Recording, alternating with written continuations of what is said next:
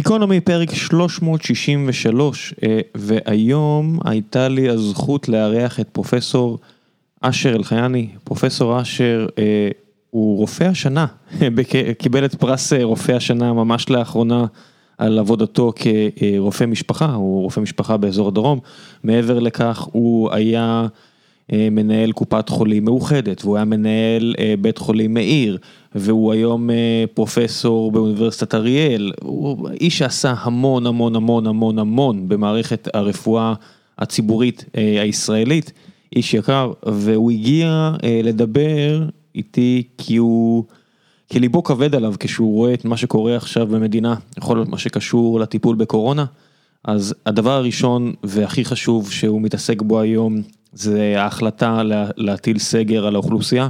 הוא מאוד מאוד נגד ההחלטה הזו, ניסה להגיע לבג"ץ, הגיע לדבר פה כדי שאתם תאזינו ותבינו אה, למה זו לא החלטה טובה, כתב מאמר, אה, עושה מה שהוא יכול, אה, וזה לא אדם צעיר וזה לא אדם עם הרבה זמן על הידיים, אז מן הסתם אני סופר מעריך אותו על כך שהגיע והקדיש לי את ה... לא מעט זמן ששוחחנו, שוחחנו כמעט שעתיים, זה פרק מאוד ארוך עם המון המון מידע על קורונה, על מצב הרפואה הציבורית בארץ באופן כללי, על הבעיות, ויש המון בעיות, והוא הסביר למה אלו הבעיות, ועל אזור הדרום, שיותר קרוב לליבו וגם מאוד קרוב לליבי. ולפני שנגיע לפרק הזה, אני רוצה לספר לכם שהפרק הזה הוא בחסות חברת Stream Elements, שבה אני אחד השותפים, בדרך כלל החלק הזה בפרק מוקדש לחסות לאיזושהי חברה מסחרית, שעימה אני משתף פעולה.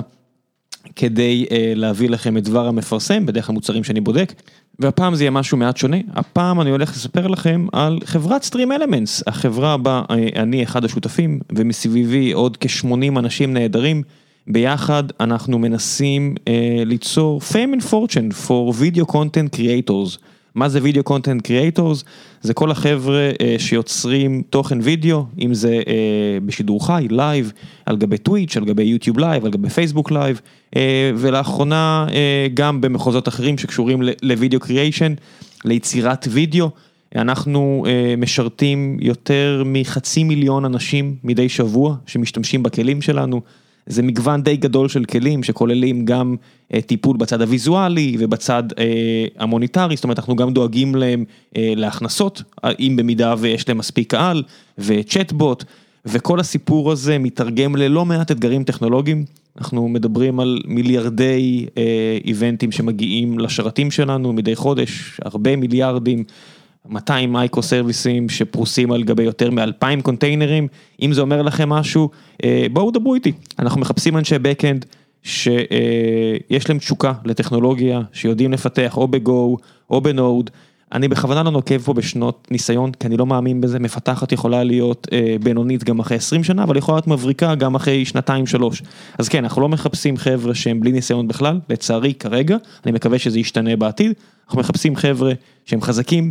מנוסים, בטוחים בעצמם, שיודעות להסביר לי אה, מה הם עשו בעבודה הקודמת, מה הם רוצות לעשות בעבודה הבאה, אה, מפתחות front-end שיש להם תשוקה אדירה ל React ולפיקסלים יפים, כי אנחנו מתעסקים בווידאו, אז כדאי שהכל יהיה אה, יפה ואנחנו עובדים עם מותגים אה, מהגדולים בעולם, אה, מחברות קולנוע לחברות משחקים.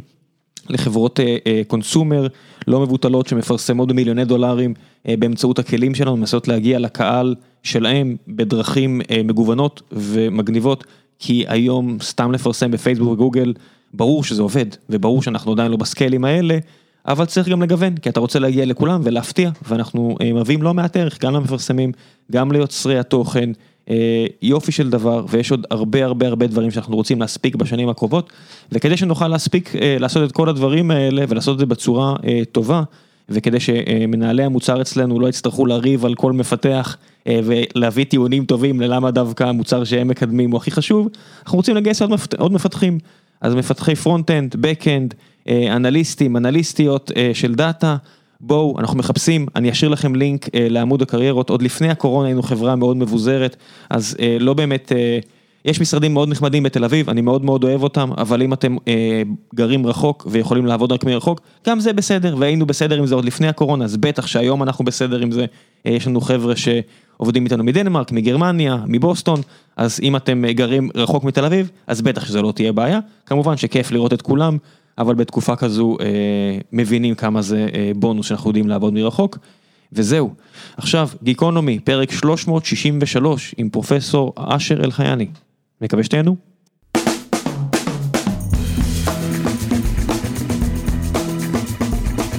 גיקונומי פרק 363 ואחר צהריים זה יש לי את הכבוד אה, לארח אמנם רק וירטואלית אבל עדיין את אה, פרופסור אשר אלחייני בעברו מנהל אה, קופת חולים מאוחדת, בית חולים אה, מאיר בכפר סבא, אפילו אה, רופא, אה, אחד מהזוכים ברופא השנה. קיבלת את הפרס, לצערי לא תוכל לקבל את ה... בטקס, כי יש קורונה, אבל הפרס מגיע לך, בכל זאת, אתה, אתה רופא כבר כמה עשרות שנים, אז נראה לי מגיע, מה שמגיע, מגיע. כן, זה נקרא פרס מפעל חיים, זה אחד בשנה, מפעל חיים של איגוד רופאי המשפחה. כל הכבוד. אה, אתה, עדיין רופא בפועל, לא? ראיתי שבתגובות בקבוצה שלנו יש כל מיני אנשים משדרות ונתיבות שאמרו אה, שכיף שאתה מגיע, כי רופא כמוך לא רואים כל יום. כן, סגרתי מעגל וחזרתי להיות רופא משפחה בדרום, איפה שהתחלתי את הקריירה שלי, ואני היום רופא משפחה גם בשדרות וגם בנתיבות, ובנתיבות אני אפילו מכשיר מתמחים, מנהל שמה מחלקה של רפואת משפחה, וכן, נהנה מכל רגע. זה, יפה ואני גם בטוח שלקראת סוף השיחה גם נגיע לנושא הזה כי זה נושא שמן הסתם קרוב מאוד לליבי אבל אה, דווקא רציתי לפתוח עם הנושא הכי אה, חשוב והכי אה, חם כרגע אה, וזו גם הסיבה שאנחנו אה, משוחחים. אתה אה, חתום על, אה, גם על מאמר שקראתי אה, בימים האחרונים בארץ נראה לי לפני יום או יומיים וגם אה, מוביל קבוצה של אנשי רפואה, אפידמיולוגים, רופאים, אה, מנהלים אה, בכירים במערכת הרפואה הישראלית שמאוד מתנגדים לסגר שמתחיל עוד אה, כמה דקות. נכון, וגם הגשנו בג"ץ שלצערנו נדחה אתמול, הגשנו בג"ץ נגד הסגר, או יותר נכון ביקשנו מהבג"ץ שיצדיקו את הסגר, שיגישו נתונים שמצדיקים צעד כל כך קיצוני, ולצערנו בג"ץ החליט לא להתערב. אם אני, אה. אם אני משחק את פרקליט השטן ואני מבקש ממך בכל זאת למנות אה, סיבות שכן צריך לעשות פעולה כזו קיצונית וכזו דרקונית, יש, יש, יש סיבות שכן? ודאי, יש הרבה סיבות שכן. אה, בתנאי, כמו שהייתה אשליה במרץ, אפריל, שהווירוס הוא קצר, עוד מעט יגיע הקיץ, הוא ייעלם ובוא בינתיים נשתלט עליו. אז ברור שאם יש לך התפרצות המונית, אתה מכניס את כולם הביתה, המגפה מפסיקה, כן? אין הדבקות, חוץ מתוך הבתים, חוץ ממי שהדביק אחד את השני בליל הסדר, באלה שהפרו את הסגר. אבל זה, זאת, זאת האשליה, אתה עושה סגר, אתה משלם מחיר, ואתה אומר, בזה אני גומר את המגפה. אז אני כן בעד, יכול להיות שהיום בגלל שכל הצעדים האחרים, בגלל אובדן האמון שנדבר עליו אולי בהמשך, אה, אנשים פורקים עול, אז אתה אומר חבר'ה, פורקים עול, יאללה, מכה, כולם נכנסים הביתה. אתה לא, לא מתנהג יפה בחצר, בוא נכניס אותך הביתה, עונש. אז יש איזו הצדקה כזאת, אבל אה, זה לא הפתרון. אה, יש הצדקות, כשאתה מגיע למצב כזה של אה, עשרות מתים ביום, 20-30 בממוצע בחודש האחרון, אתה מגיע כמעט ל-8,000, אתמול 7,500 מאובחנים חיובים, אה, לא נגיד נקרא לזה חולים, כי הם לא חולים, אבל אה, מצאו להם אה, בדיקה חיובית, אז לפעמים אתה אומר, כן, אני חייב לתת פטיש, מכה, בשביל לעצור את זה, ואחר כך נחשוב. אבל זה טוב להתחלה, זה טוב אם אתה חושב שזה קצר, זה טוב אם עוד מעט החום יהרוג את הווירוס, זה טוב אם יש סימנים שהוא מתחיל להיעלם, זה לא המצב היום. אז לפני שנגיע למה אתה ועמיתיך חושבים שכן הן דרכי הפעולה ההכרחיות או הנחוצות או העדיפות, אתה מגיע אה, אחרי כמה שעות בבית החולים תל השומר, אם אני לא טועה, נכון? ממש מהבוקר? כן. מה המצב בבתי החולים? תשאלו את מי אתה שואל. אני שואל אותך. אם אתה שואל את משרד, אם אתה שואל את משרד הבריאות, קטסטרופה. הכל מוצף, תפוסות איומות, מערכת קורסת. אם אתה שואל את מנהלי בתי החולים, אומרים לך לא, הכל בסדר. לא הכל בסדר, אנחנו שחוקים, אנחנו עובדים קשה. תזכרו שעובדים קשה כבר מפברואר, ממרץ, אפשר להגיד. אנחנו מדברים על חצי שנה של עבודה די שוחקת, אבל להגיד קריסה, יש אנשים רציניים במערכת שבפועל בשטח, אלה שלא מפחדים לדבר, אלה שלא אוסרים עליהם לדבר, כאילו לך המערכת לא קורסת, אנחנו עובדים קשה, אנחנו שחוקים, תעזרו לנו. תחזקו אותנו, תנו לנו קצת תקציבים, תנו לנו קצת אה, אה, תגבור, אבל אנחנו לא קורסים. אני, אני נזכר בנושא הזה שבגל הראשון, אז תמיד אמרו שהמערכת בנויה ל-1,500 מונשמים. 750 מקורונה ו-750 כרגיל, כמו שיש בבתי חולים גם במצב רגיל. פתאום הסף ירד עכשיו, דיברו על 600, עכשיו מדברים על 800. אני נזכר אה, שביום כיפור טיפלנו ב-15,000 פצועים. אני יודע שהמערכת ערוכה חס וחלילה אם יהיה התקפה מהצפון, מהדרום, לעשרות אלפי פצועים. אז איך פתאום קורסים ב-800? אז זה צריך להדאיג אותנו הרבה יותר מעבר לקורונה. אני... אנחנו צריכים להיות בנויים. עכשיו המערכת הרבה יותר מפותחת, המערכת הרבה יותר נרחבת, המערכת הרבה יותר גדולה ממה שהייתה פעם. אני מסכים עם כל מה שאתה אומר ותכף גם נגיע לעניין משבר האמון כי הוא בעיניי הדבר הכי חמור והכי חשוב שצריך לעסוק בו וגם... אה, דרך אגב, כן? סליחה, דרך אגב כשהצפנו את הנושא הזה שבוע שעבר אמרנו איך יכול להיות שאתם מציגים 130-140 אחוז תפוסה באתר משרד הבריאות וכולם מצטטים את זה מיד בכל מהדורות החדשות? וכששואלים מנהל בית חולים הוא אומר שיבא מה פתאום? אני ב-60 אחוז תפוסה, שואלים בתי החולים אומרים מה פתאום? אני ב-30 ב-40 אחוז תפוסה. מיד מחקו את כל הנתונים. היום לא תמצא נתוני תפוסה באתר משרד הבריאות.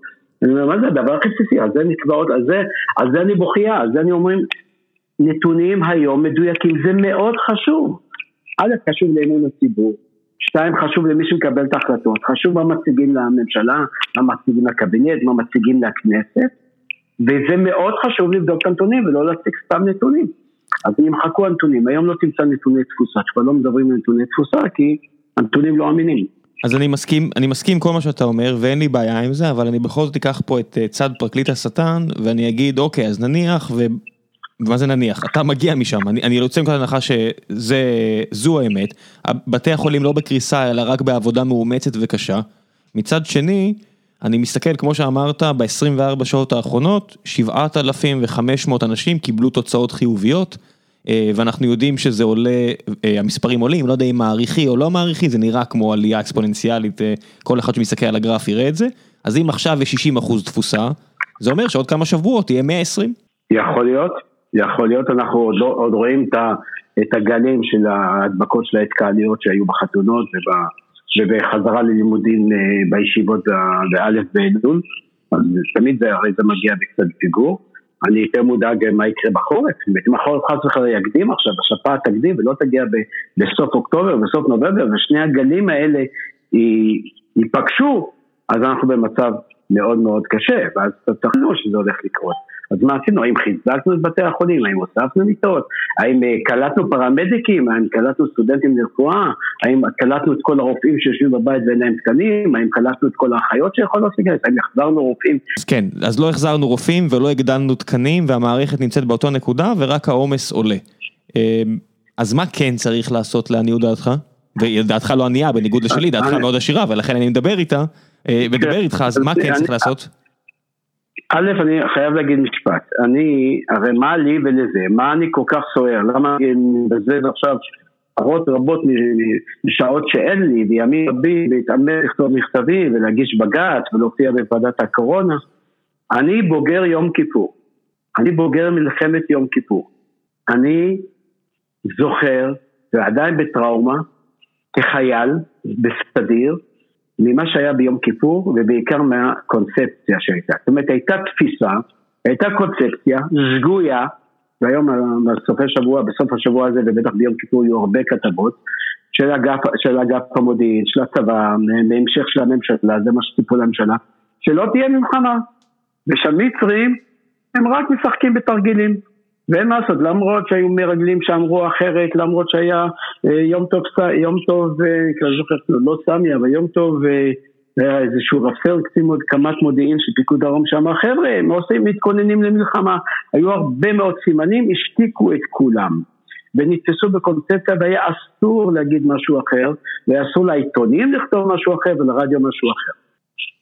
כשאני רואה תופעה דומה חוזרת בקורונה, אני מאוד מודאג. אני רואה קונספציה שגויה מתחילת המגפה, אני רואה תחזיות שאין להם על שום דבר על מה להתבסס, ואני מזכיר לך שהיו תחזיות על עשרות אלפי הרוגים, עשרות אלפי ביתים, דרך אגב, לא רק אצלנו, הייתה תחזית של, של מרקל שיהיו אה, 75% מאוכלוסיית גרמניה תידבק ותחלה, היו תחזיות על קברי המונים.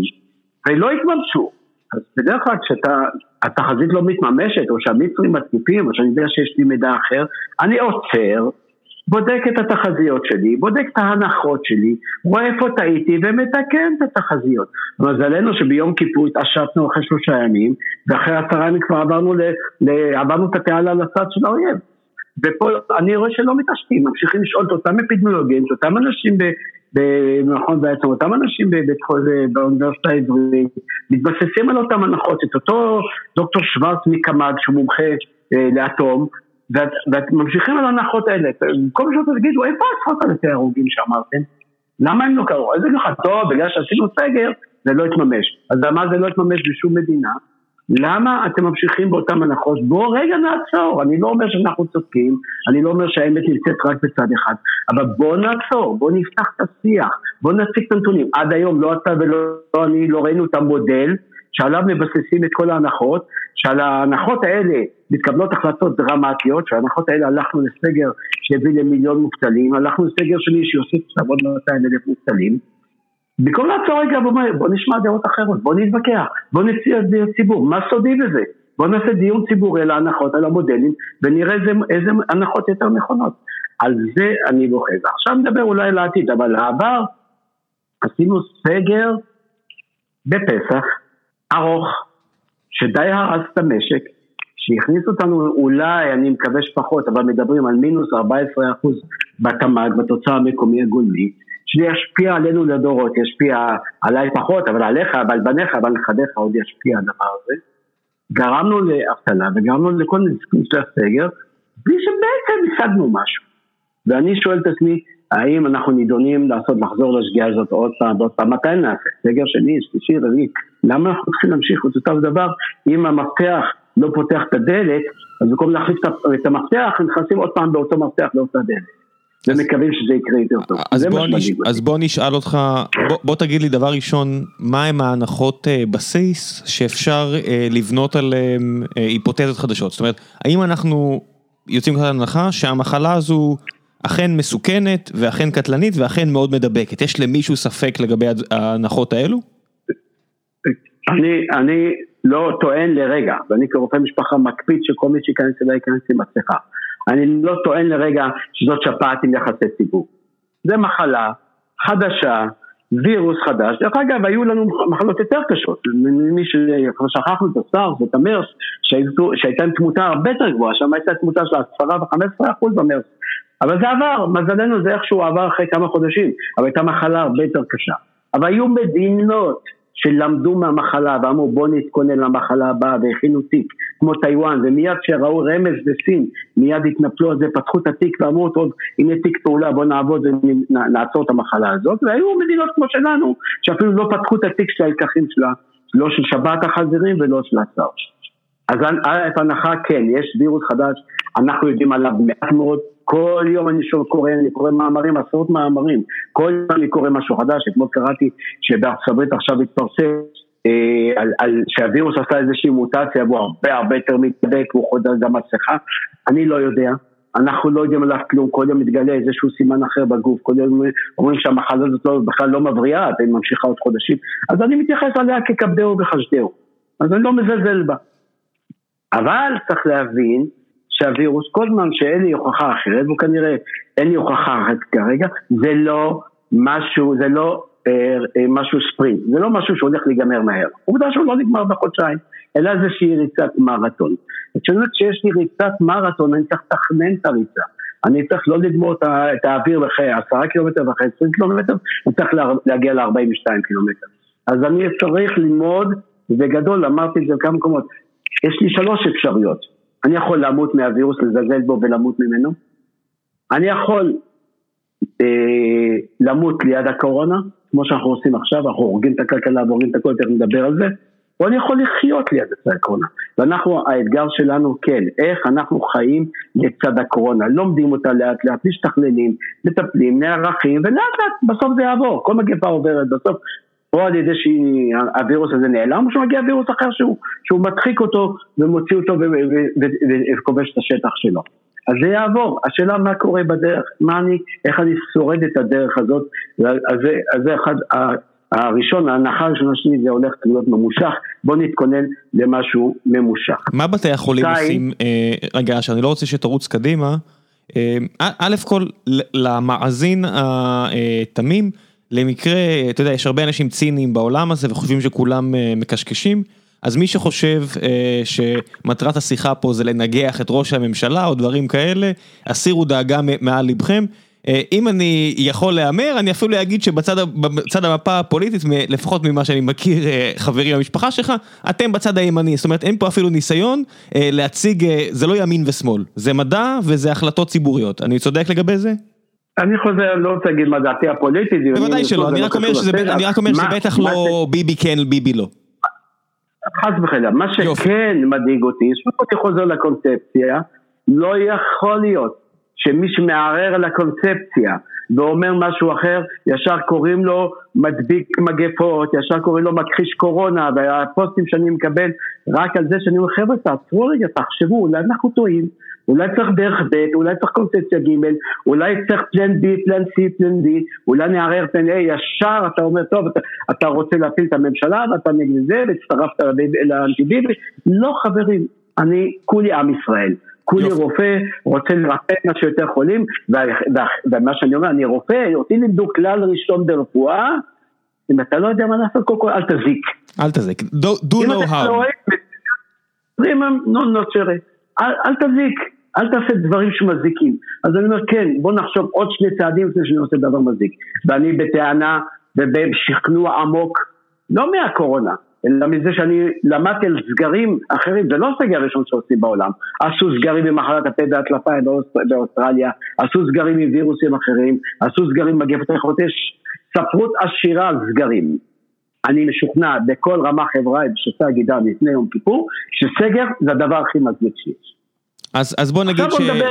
בוא נדבר על זה, כי אני חושב שלפחות לגבי סגר, אני חושב שיש קונסנזוס די רחב שהפעולה הנוכחית היא, היא לא טובה, אז אפשר להמשיך הלאה. אה, מה לפי דעתך כן צריך לעשות, ואני רוצה שנתחיל דווקא במקום שממנו הגעת, ממש עכשיו פיזית, מבתי החולים. מה אפשר לעשות שונה כדי לחזק את בתי החולים, את מערכת הרפואה הציבורית, כדי להתמודד עם המגפה הזו? מה שהיינו צריכים לעשות כבר מינואר, כי קיבלנו, היינו הפעם בלוקסוס, קיבלנו התראה על המגפה חודשיים לפני שהגיעה לארץ, לפני שהראשון נחת בארץ, אני עוד התראיינתי בפברואר כשהיה Diamond Princess, אם אתה זוכר את האונייה ביפן, mm-hmm. כן? וזה עוד לא, היה, לא היה רמז בכלל שמגיע לפה מישהו בארץ, היה לנו חודשיים להתכונן, ראינו איך טיואן מתכוננת, ראינו מה קורה בסין, לא עשינו כלום, לא בבתי האבות, ששם ממש אני רותח על... על, על, על זה שלא נערכנו בתי אבות ומתו לנו כמו זבובים בהתחלה בבתי אבות ואפילו לא הסכימו לעשות בדיקות. אז בוא נגיד, א', יש לנו מערכת בריאות, נדבר עליה בהמשך, היא לא הכי טובה בעולם, אבל יש לנו, בוא נגיד, אני, אני תמיד אומר, יש הבדל בישראל בין הרפואה לבין הבריאות. יש לנו רפואה מצוינת, מערכת בריאות מקרטעת. אבל בוא נגיד שיש לנו רפואה מצוינת, יש לנו בתי חולים מצוינים, יש לנו רפואת משפחה יש לנו קופת חולים למופת, למרות כל הקיטורים שלנו, עדיין יש לי רצון מהם ממעט 90% בכל הקופות, יש לנו מערכת שמתפקדת, צריך לחזק אותה. כרגע אלה הגולני שלנו, אלה הצנחנים שלנו, אלה הגבעתי שלנו, אלה חיל האוויר שלנו. במלחמה אתה מחזק את החזית, את הצבא, אלה החזית. מה זה אומר לחזק? תסביר לי, תסביר לי שאני מבחוץ, מה, מה, מה צריך לעשות אה, אופרטיבית? מה, מה זה לחזק? אז א', הצטיידות, עשו הצטיידות, כן? אתה זוכר את ההיסטריה שבוא נרוץ מהר מהר נקנה 5,000 אה, מכונות הנשמה? זוכר. נחטוף מאיפה שיש. שלחו את המוסד, הביאו מכונות הנשמה. עד לכך היינו היסטריים ששגריר ישראל באיטליה, דרור אידר, התחנן שישראל תשלח כמה מכונות הנשמה ללומברדיה, לקהילה היהודית, ולאחרונים אמרו לא לא לא, אנחנו חייבים את זה לעצמנו. אז הם יושבים עכשיו במחסנים. כי ברגע שהשתכנעת שאתה צריך מכונות הנשמה, דקה אחרי זה היית צריך לחשוב, רגע, מי יפעיל אותם? מי בדיוק יפעיל את המכונות הנשמה האלה? אז היינו צריכים להיכנס מפברואר או מינואר למערך הכשרה עצום, דחוף, אינטנסיבי של צוותים לפחות להנשמה, או לפחות להחליף את אלה שיכולים לאנשים. אני זוכר ביום כיפור הייתי מפקד קורס חופשים, כל החופשים נשלחו לחזית, ולצערי הרבה מאוד מהם נפלו בקרב, ולא היו חופשים. מתו עשרות ומאות חופשים. אז מה עשינו? קיצרנו את קורס החופשים מארבעה וחצי חודשים לשלושה שבועות. והכשרנו חופשים בטירוף במהירות. אז זה לא הדבר הכי טוב, זה לא אידיאלי, אבל עבדנו יום ולילה והכשרה אחרי יום ולילה. גם זה, א', צריך כן להיכנס להכשרה אינטנסיבית של אנשים שיוכלו לתמוך בפנימיות, שיוכלו לתמוך בטיפולים נמרצים, האם זה הפעלה טכנית של מכשירי הנשמה, או תמיכה, או החלפה של צוותים שהם כשירים להפעיל מכשירי הנשמה כדי, ולעשות במקום דברים אחרים. עכשיו לישראל יש לה יתרון, אני הרבה פעמים ראו בזה חיסרון, אבל היום זה מתברר כיתרון.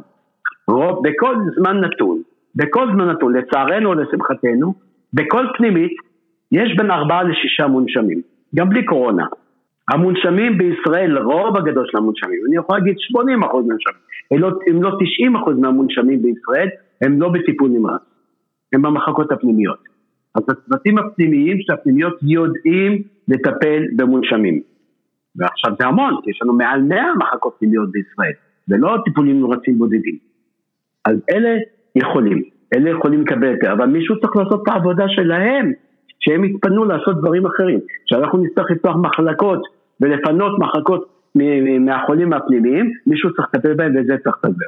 שתיים, צריך לשחרר מהפנימיות במהירות כל מי שלא צריך להיות שם. זה אומר לפתוח את כל המחסומים של החולים הסיעודיים שתקועים שם כי לא מוצאים להם פתרון סיעודי, שכל החולים השיקומיים שלא מוצאים להם פתרון שיקומי, שכל החולים הבודדים שלא מוצאים להם איפה להיות, לשחרר את הפנימיות, לפנות משם כל מי שלא חייב להיות כרגע מאושפז בחריף. שלוש, לקראת החורף, חייבים להרחיב את האשפוזים הביתה. בסקנדינביה, גם בימים רגילים, בלי קורונה, בין 25% ל-30% מהאשפוזים הם בבית. אני כסגן מנהל סורוקה לפני עוד מעט 30 שנה, ו-20, נגיד 27 שנים, כבר אז פתחתי שתי מחלקות פנימיות בבית. על ידי, עם רופאים של פנימיות, עם אנשים, וכשאתה אומר לבן אדם, במיון, אתה יכול לעלות למחלקה לשכב בפרוזדור, ללכת הביתה, ואני אבוא לראות אותך בבית, והאחות תכסה אותך, תבוא לראות אותך כל יום, ואני נותן לך כיסוי 24 שעות, אל תעזוב את המשפחה שלך, אל תשים פיג'מה, אני אבוא לך את הטיפול, מאוד שמחו לעשות את זה, והחזקנו בו, בו בזמן, כל הזמן בו זמנית, כ-62 חולים בבית, עם שביעות רצון עד השמיים, עם עלות של 10% מאשר עלות האשפוז. זה צריך לעשות מהר, עוד מעט השפעת, עוד מעט יהיו דלקות ריאה, עוד מעט נצטרך לאשפז אנשים שיתאשפזו בבית, שיקבלו את האינפוזיה בבית, שיקבלו את האנטיביוטיקה בבית. בשביל זה היה צריך מזמן, לפני שלושה, ארבעה, חמישה חודשים, לצאת בקול קורא לחברות שייתנו את השירות הזה בבית. מי הרופאים שיבואו הביתה? מי האחיות שלה? לא תוכל לקחת אותה למשפחה שהיא עמוס מאוד בקופת חולים. אני לא אוכל להתפנות לביקור בית אחד בחורף. מישהו צריך לעשות את זה. וזה לא רק מה שיש היום החברות של הביקורי לילה. אתה צריך לתגבר הרבה יותר. צריך להיכנס לתעשייה של אשפוזי בית חריף, לא מדבר עכשיו על המשך טיפול.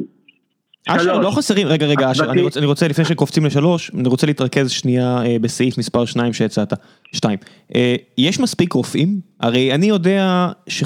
או מה זה יודע? אני קורא שחסרים המון המון המון רופאים. מי יהיו הרופאים האלה שיגיעו לבתים של כל המאושפזי אה, בית?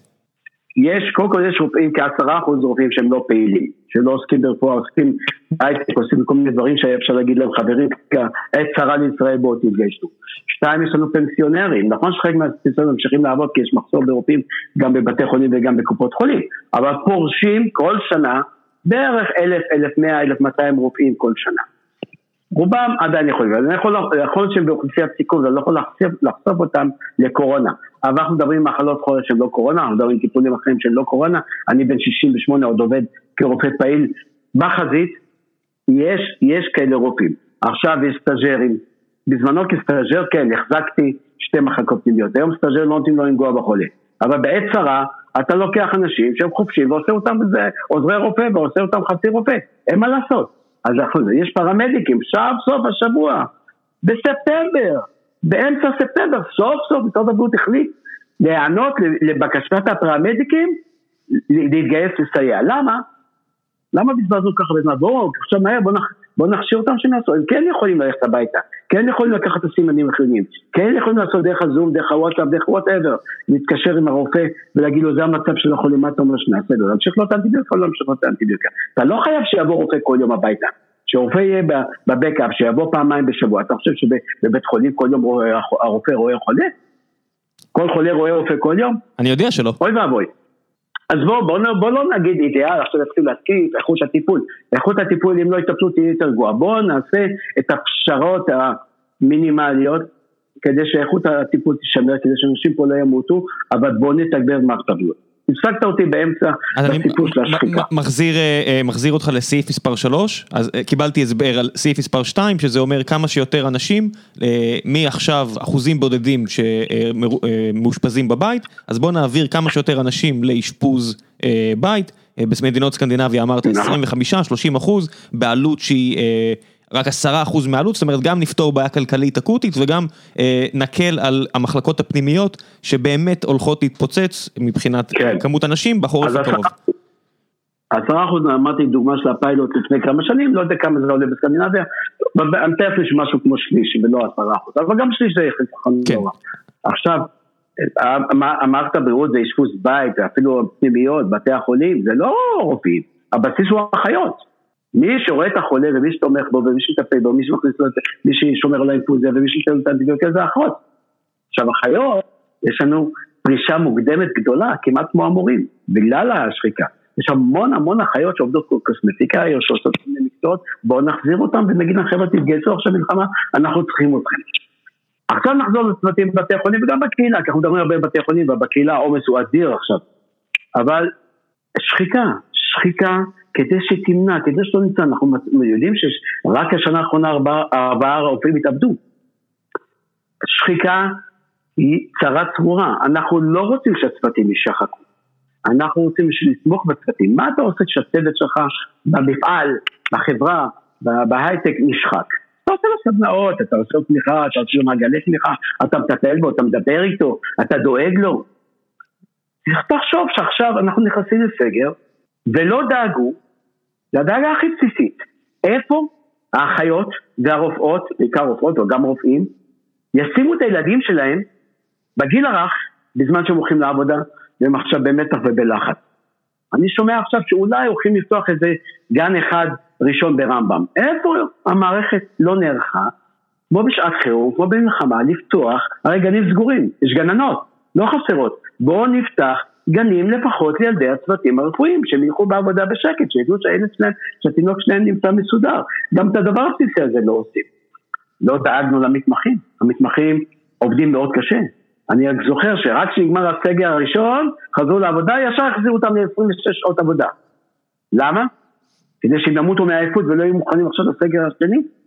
למה? זה אנושי שמישהו יעבוד 26 שעות, 28 כן, שעות? אתה היית מוכן? אני, אני אפילו רוצה להוסיף לך שמערכת החיסונית שלנו הכי חלשה, כמו שאתה יודע להגיד טוב ממני, כשאנחנו עייפים, כשאנחנו עצובים, כשאנחנו מדוכאים, ורופאים נמצאים הכי קרוב לווירוס הזה. יש סיבה שכל כך הרבה אנשי רפואה בעולם, אה, לצערי הלכו לעולמם בטרם עת בגלל חשיפה לקורונה, כשהם כל כך גמורים מעייפות. יש גם מחיר אה, פיזיולוגי לעייפות הזו שאתה מדבר עליה. זה גם עייפות, זה גם מתח, אתה מקבל החלטות מצילות חיים כל הזמן, אתה לא יודע אם צדקת או טעית, אתה לא יכול לסבול טעות, כי טעות פה זה טעות בחיים. יש פה הרבה סיבות, זה גם הזה והשחיקה המתמדת הזאת, שאנחנו לא מטפלים בזה, אוי ואבוי לנו. אז יש לנו פה כמה דברים לחזק, הצטיידות. אני מודיע לך שחודשיים ראשונים, אני עבדתי בלי מסכות, בלי חלוק, בלי כפפות, כי לא היה. מה הכוונה, אשר? מה זה בלי מסכות? בחודשיים הראשונים. מסכה כירורגית לא היה לך אפילו? או שרק המסכות ה... מסכה כירורגית לא הייתה. לא היו. אז אמרו גם זה לא חשוב, זה, זה חשוב רק למי שמגע בבית חולים, אבל אני יודע מי נכנס אליי לחדר. כל הזמן אני, ב... אני כבר עשיתי 6-7 פעמים בדיקות לקורונה, כי אני נחשף כל הזמן. אז איפה, אז עכשיו במצב של ההצטיידות יותר טוב, אבל תדאגו שיצטיידו, תדאגו, היום יש אלפי, אלפי, תסתכל על הסטטיסטיקות של דיווחים של משרד הבריאות, יש אלפים חברי צוות רפואי שהם בבידוד. היית יכול לפתוח? בשקט עוד בית חולים, רק עם האלה שב, שבבידוד, תשמור עליהם, הם צריכים להשתמם מכל משמר, זה היום האוצר שלך, זה היום החיילים, הסיירת מטכ"ל שלך, תדאג שהם לא ידבקו, תדאג שהם יהיו מחוסנים, תדאג שהם יהיו ממוגנים. תעשה להם בדיקות כל שבוע. אנחנו לא עושים את הדברים האלה, אנחנו טוב, ידבקו, ידבקו. לא, אתה צריך היום כל חייל, אתה צריך כל רופא, אתה צריך כל אחות, ועוד הרבה דברים שאפשר לעשות. אז זה לא שגמרנו מה לעשות להיערכות. את הדברים האלה אנחנו לא מארחים, ואני אומר לך, אני חרד, אני מקווה מאוד, מתפלל שהחורף יהיה קל כמו שהיה באוסטרליה, ושבעצם הקורונה חוסם את השפעת, והשפעת השנה הגיעה יותר קל, או בגלל שהווירוס יותר חלש, או בגלל שכולם בכל מקרה מסכות, אז הם לא מדביקים אחד את השני. אבל השנה, כאילו השפעת יותר קלה, אנחנו מקווים שגם אותו דבר יהיה בארץ. ואם לא, אנחנו בצרות. שמע, אני, אני, אני, כן, אני מרגיש כאילו שעוד עוד כמה, ש... עוד כמה חודשים אני הולך לקרוא אותך או לשמוע אותך אה, צועק מעל במה, למה לא חיסנתם בזמן את כל אה, הזקנים והילדים לשפעת? זאת אומרת, חיסוני שפעת אנחנו יודעים... כן, תקשיב, אני התראיינתי על, על החורף לפני, אני אומר החורף תמיד מפתיע אותנו, הוא פתאום מגיע. פתאום אכן נצא בכלל לחורף. פתאום המרזבים סתומים בגג ואני צריך לעלות אחרי הגשם הראשון. תדעו שאני לא יודע שהולך להגיע גשם. אנחנו צריכים להיערך לחורף. הגיעו חיסונים. הגיעו חיסונים. המנגנון שעשו, שאני רופא משפחה, ואני רוצה לחסן את האוכלוסייה שלי, אומרים לא, יש עכשיו, אתה צריך לרשום, החיסונים לא רק אצלך, הם יהיו באיזה מרפאה מרוכזת, רק מי שיירשם, מי שיקבל הודעה, כמעט כמו בדיקת קורונה. באמת. אנחנו ככה נגמור את החיסונים בינואר. אחר כך נתפלל למה האוכלוסייה לא התחסנה. צריך לעשות מבצע זריז, לחסן את כל אוכלוסיית היעד, אם יגיעו חיסונים מהר רק 60, שלא לנו, שלא נדע, עכשיו ייכנס אליי מישהו למרפאה, הוא משתעל. עכשיו מה אני אגיד? קורונה או לא קורונה? אוטומטית אני אגיד, קודם כל בוא נפסול קורונה, נתחיל להעמיס על המערכת. מגיע למיון קורונה או לא קורונה? ישר קורונה. במקום להגיד חבר'ה אלה חוסנו, בוא נמנע לפחות את השפעת, אין לי חיסון לקורונה, לפחות בוא נחסן את השפעת.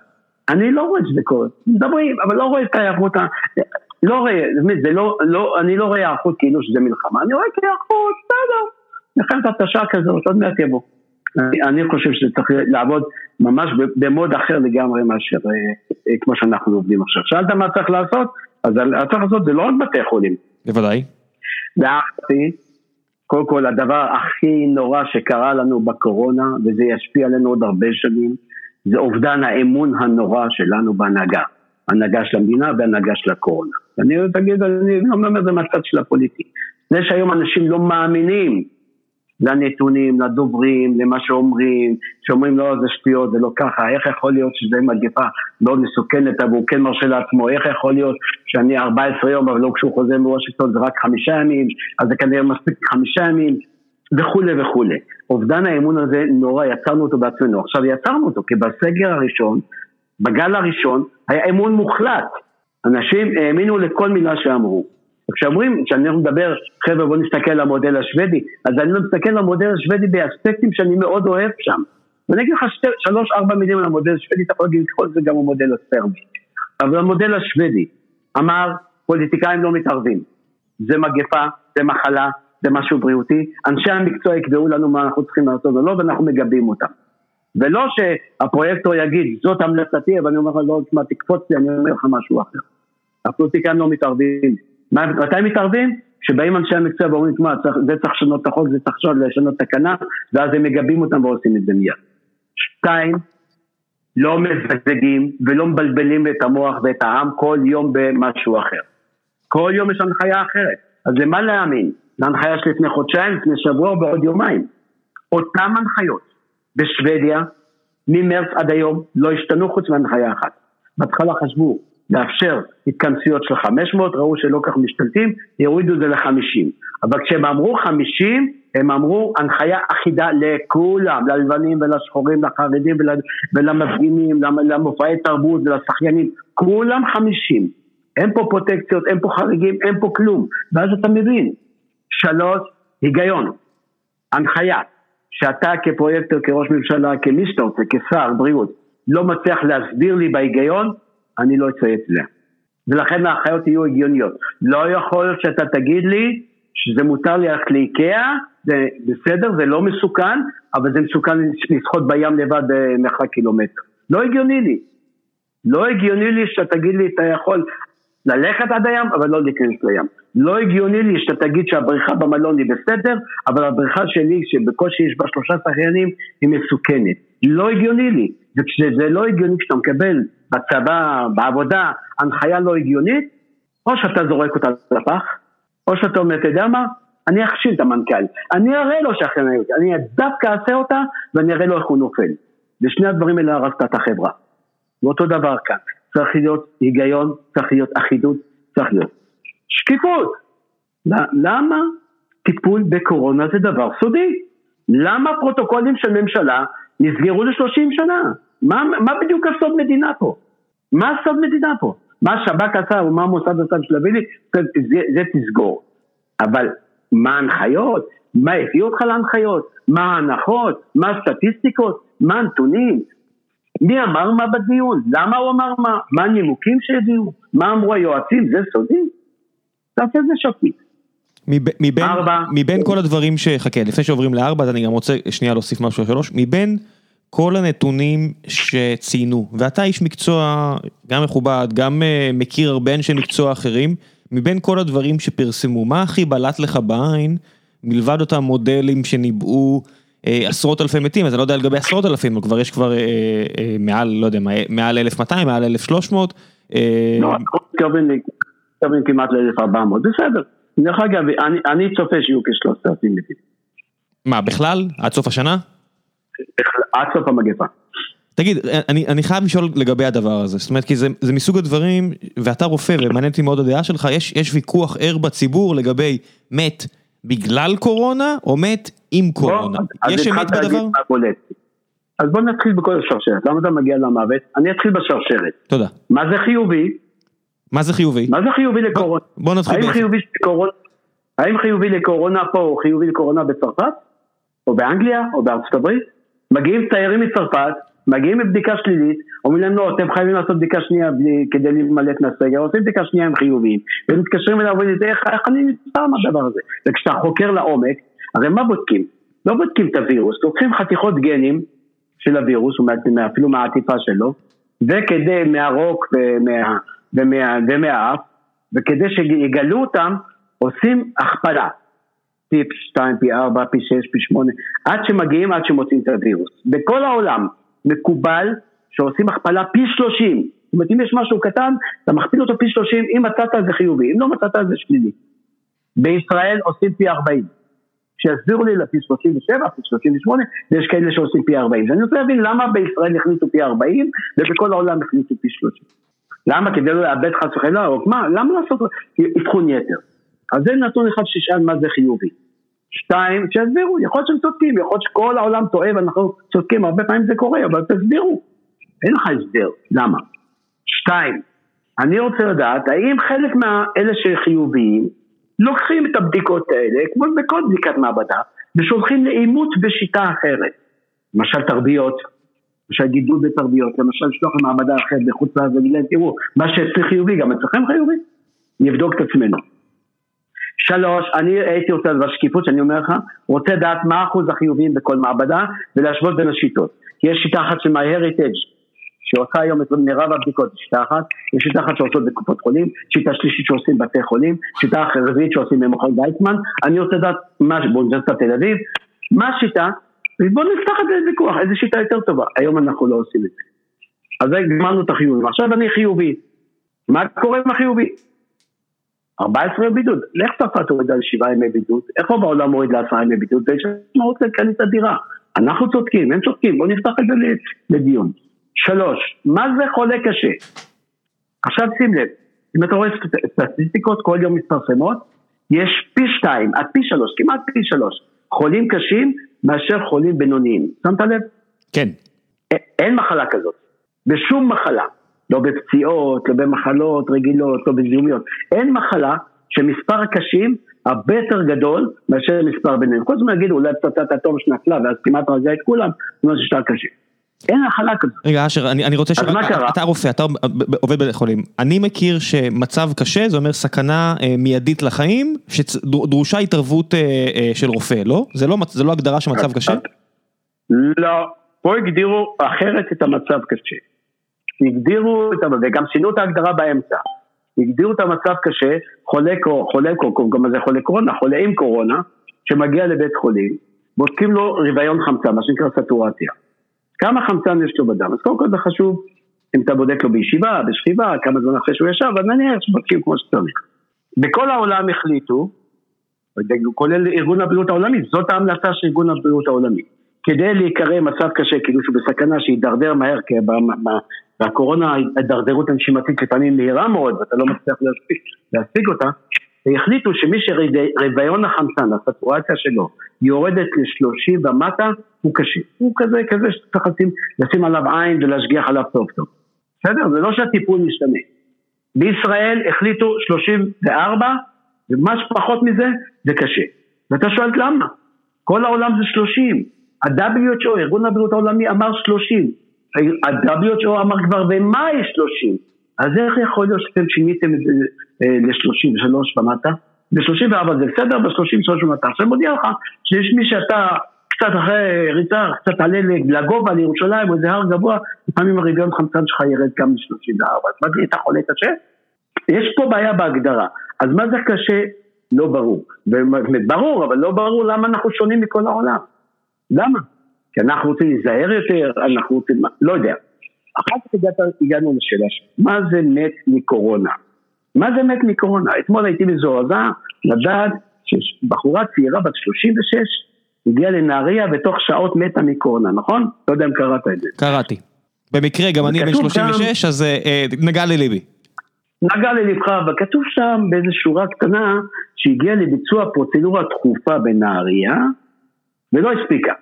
ואתה שואל את עצמך, קודם כל למה העבירו אותה בית חולים? חולה קשה בדרך כלל לא מעבירים בית חולים, אלא אם יש לו טיפול שהוא לא יכול. אם זו הייתה מסובכת בקורונה, הם מעבירים אותה במקום שיש אקמו, מקום שצריך לטפל בו נשימתית.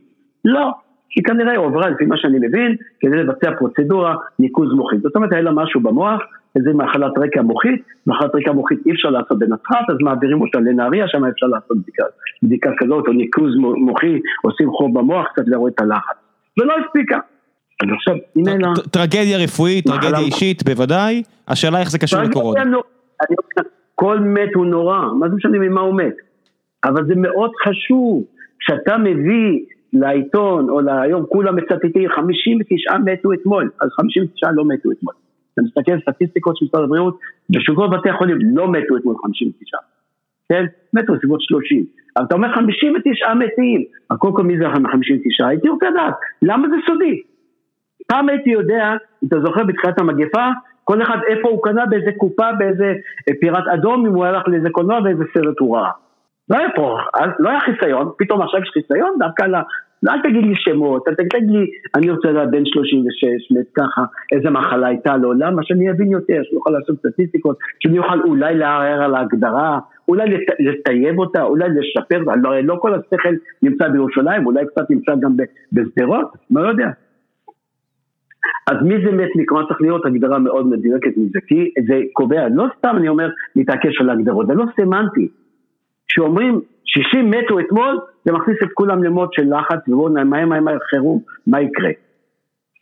וכשאומרים מתו 60, הרי מתים כל יום מאות, מתו, מתו 60, אבל מתוכם כנראה 30 מתו, סיבת המוות רק קורונה, אבל יש כאלה שהיו קודם הלכו לניתוח, אבל גם נדבקו בקורונה, ויש קורונה, היה שיתו, עשה אירוע מוחי, ותוך כדי אירוע מוחי אושפז וגם נדבק בקורונה, אבל לא ברור שהקורונה הרגה אותו, אולי אירוע מוחי הרג אותו, הניתוח הרג אותו, הסרטן הרג אותו, לא, אתה זוכר את המקרה בשניידר, שילדה קטנה, בת שש, שמונה, כבר לא זוכר, שנפטרה, ואמרו שנפטרה מקורונה, מיד שניידר הייתה בקשה, אומר לא, היא הייתה בסרטן, הייתה בסרטן מידרדר, באמת נכון שהיה לה בדיקת קורונה חיובית, אבל היא לא מתה מקורונה. זה מאוד חשוב הדברים האלה. כן, רק, לשם הדיוק אני אגיד שלעניות דעתי בארץ מתים כ-3,000, 2,500, 2,000 בחודש, זאת אומרת לא מאות כל יום בימים כתיקונם, אלא אה, באמת עשרות, ככה נכון, שבאמת נכון, 60 נכון. זה באמת נשמע לי כמו כמות הגיונית למוות של ישראלים ביום נתון.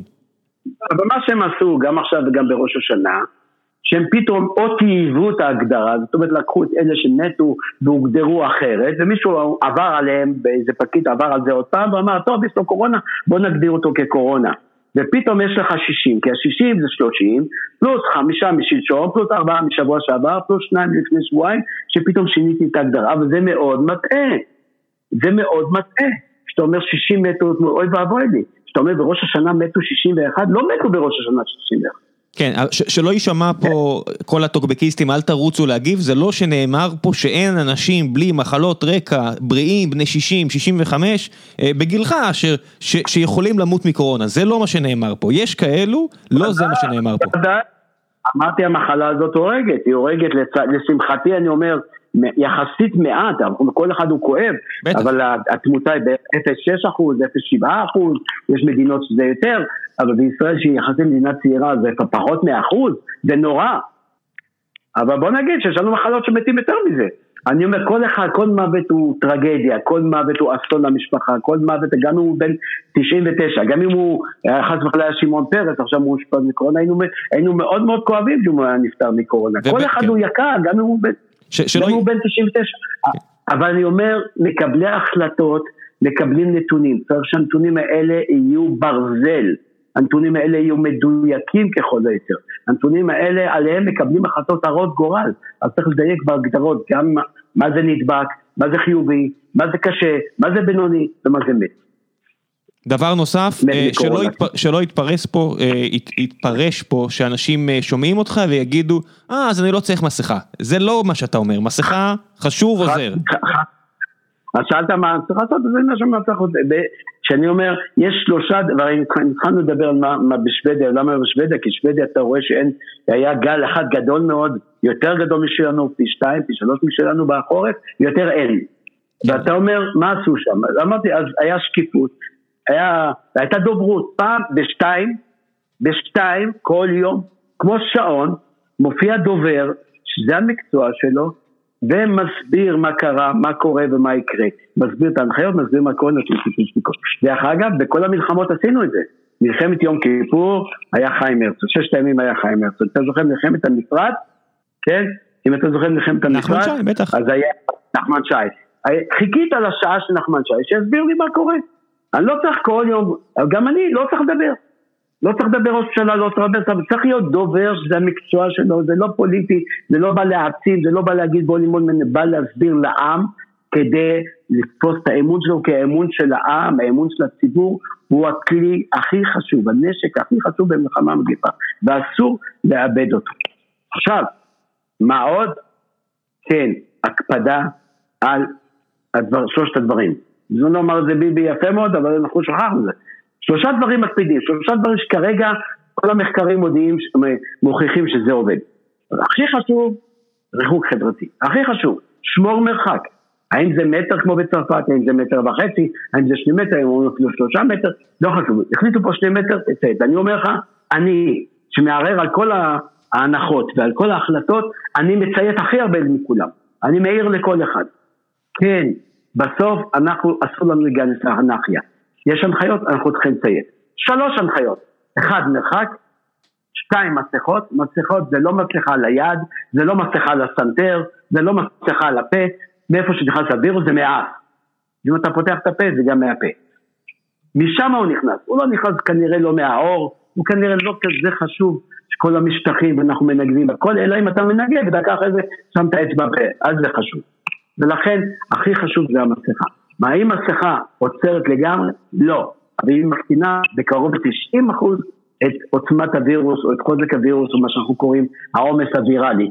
כמה שפחות וירוסים ייכנסו לך לגוף, ככה פחות ישוכפלו, ככה פחות המחלה תהיה חמורה. תשמור על עצמך. ארבע, סליחה, בשלוש היגיינה. כן, תשטוף ידיים.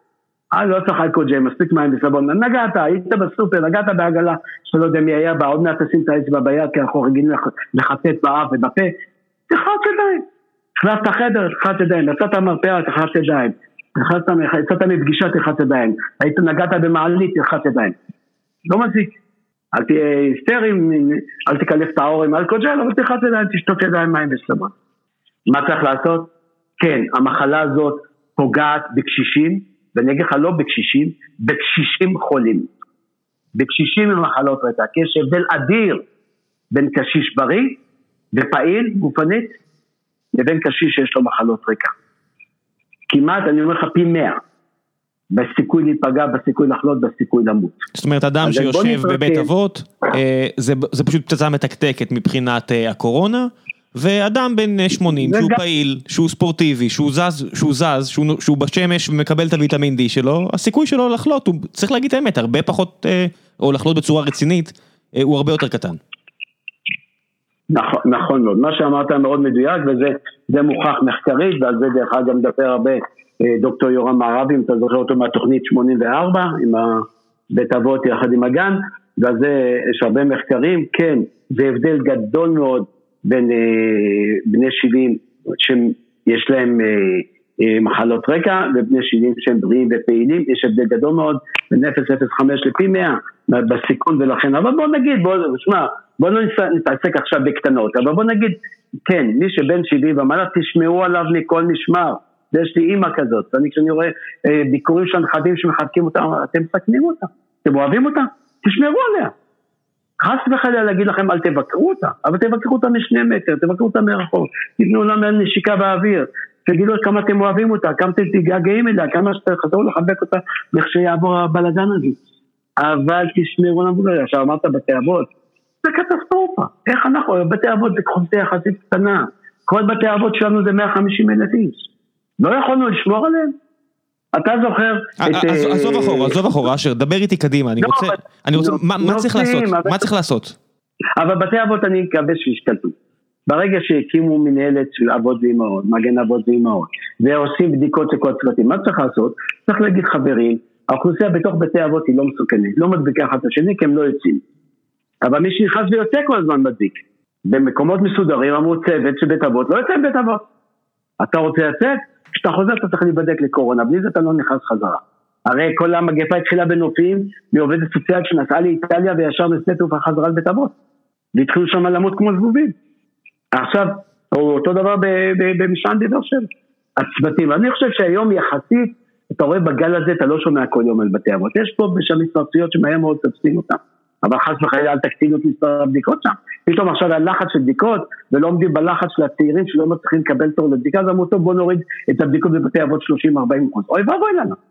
סוף סוף מצאתם שיטה שעובדת, סוף סוף יש מישהו, דוקטור מימון, שעושה עבודה, עבודת קודש שם נמרוד מימון, ומצליח ל, ל, לרסן שם את המגפה, אז תנו לו לעבוד. מה אתם מפריעים לו? רק תשאלו אותו כל בוקר, מה אפשר לעזור לך? במקום להפריע לו לעבוד. אז, אז זה בתי אבות, אבל תזכרו שבתי אבות זה 150 אלף איש, אבל בארץ יש לנו מיליון 100 קשישים, 100 אלף קשישים.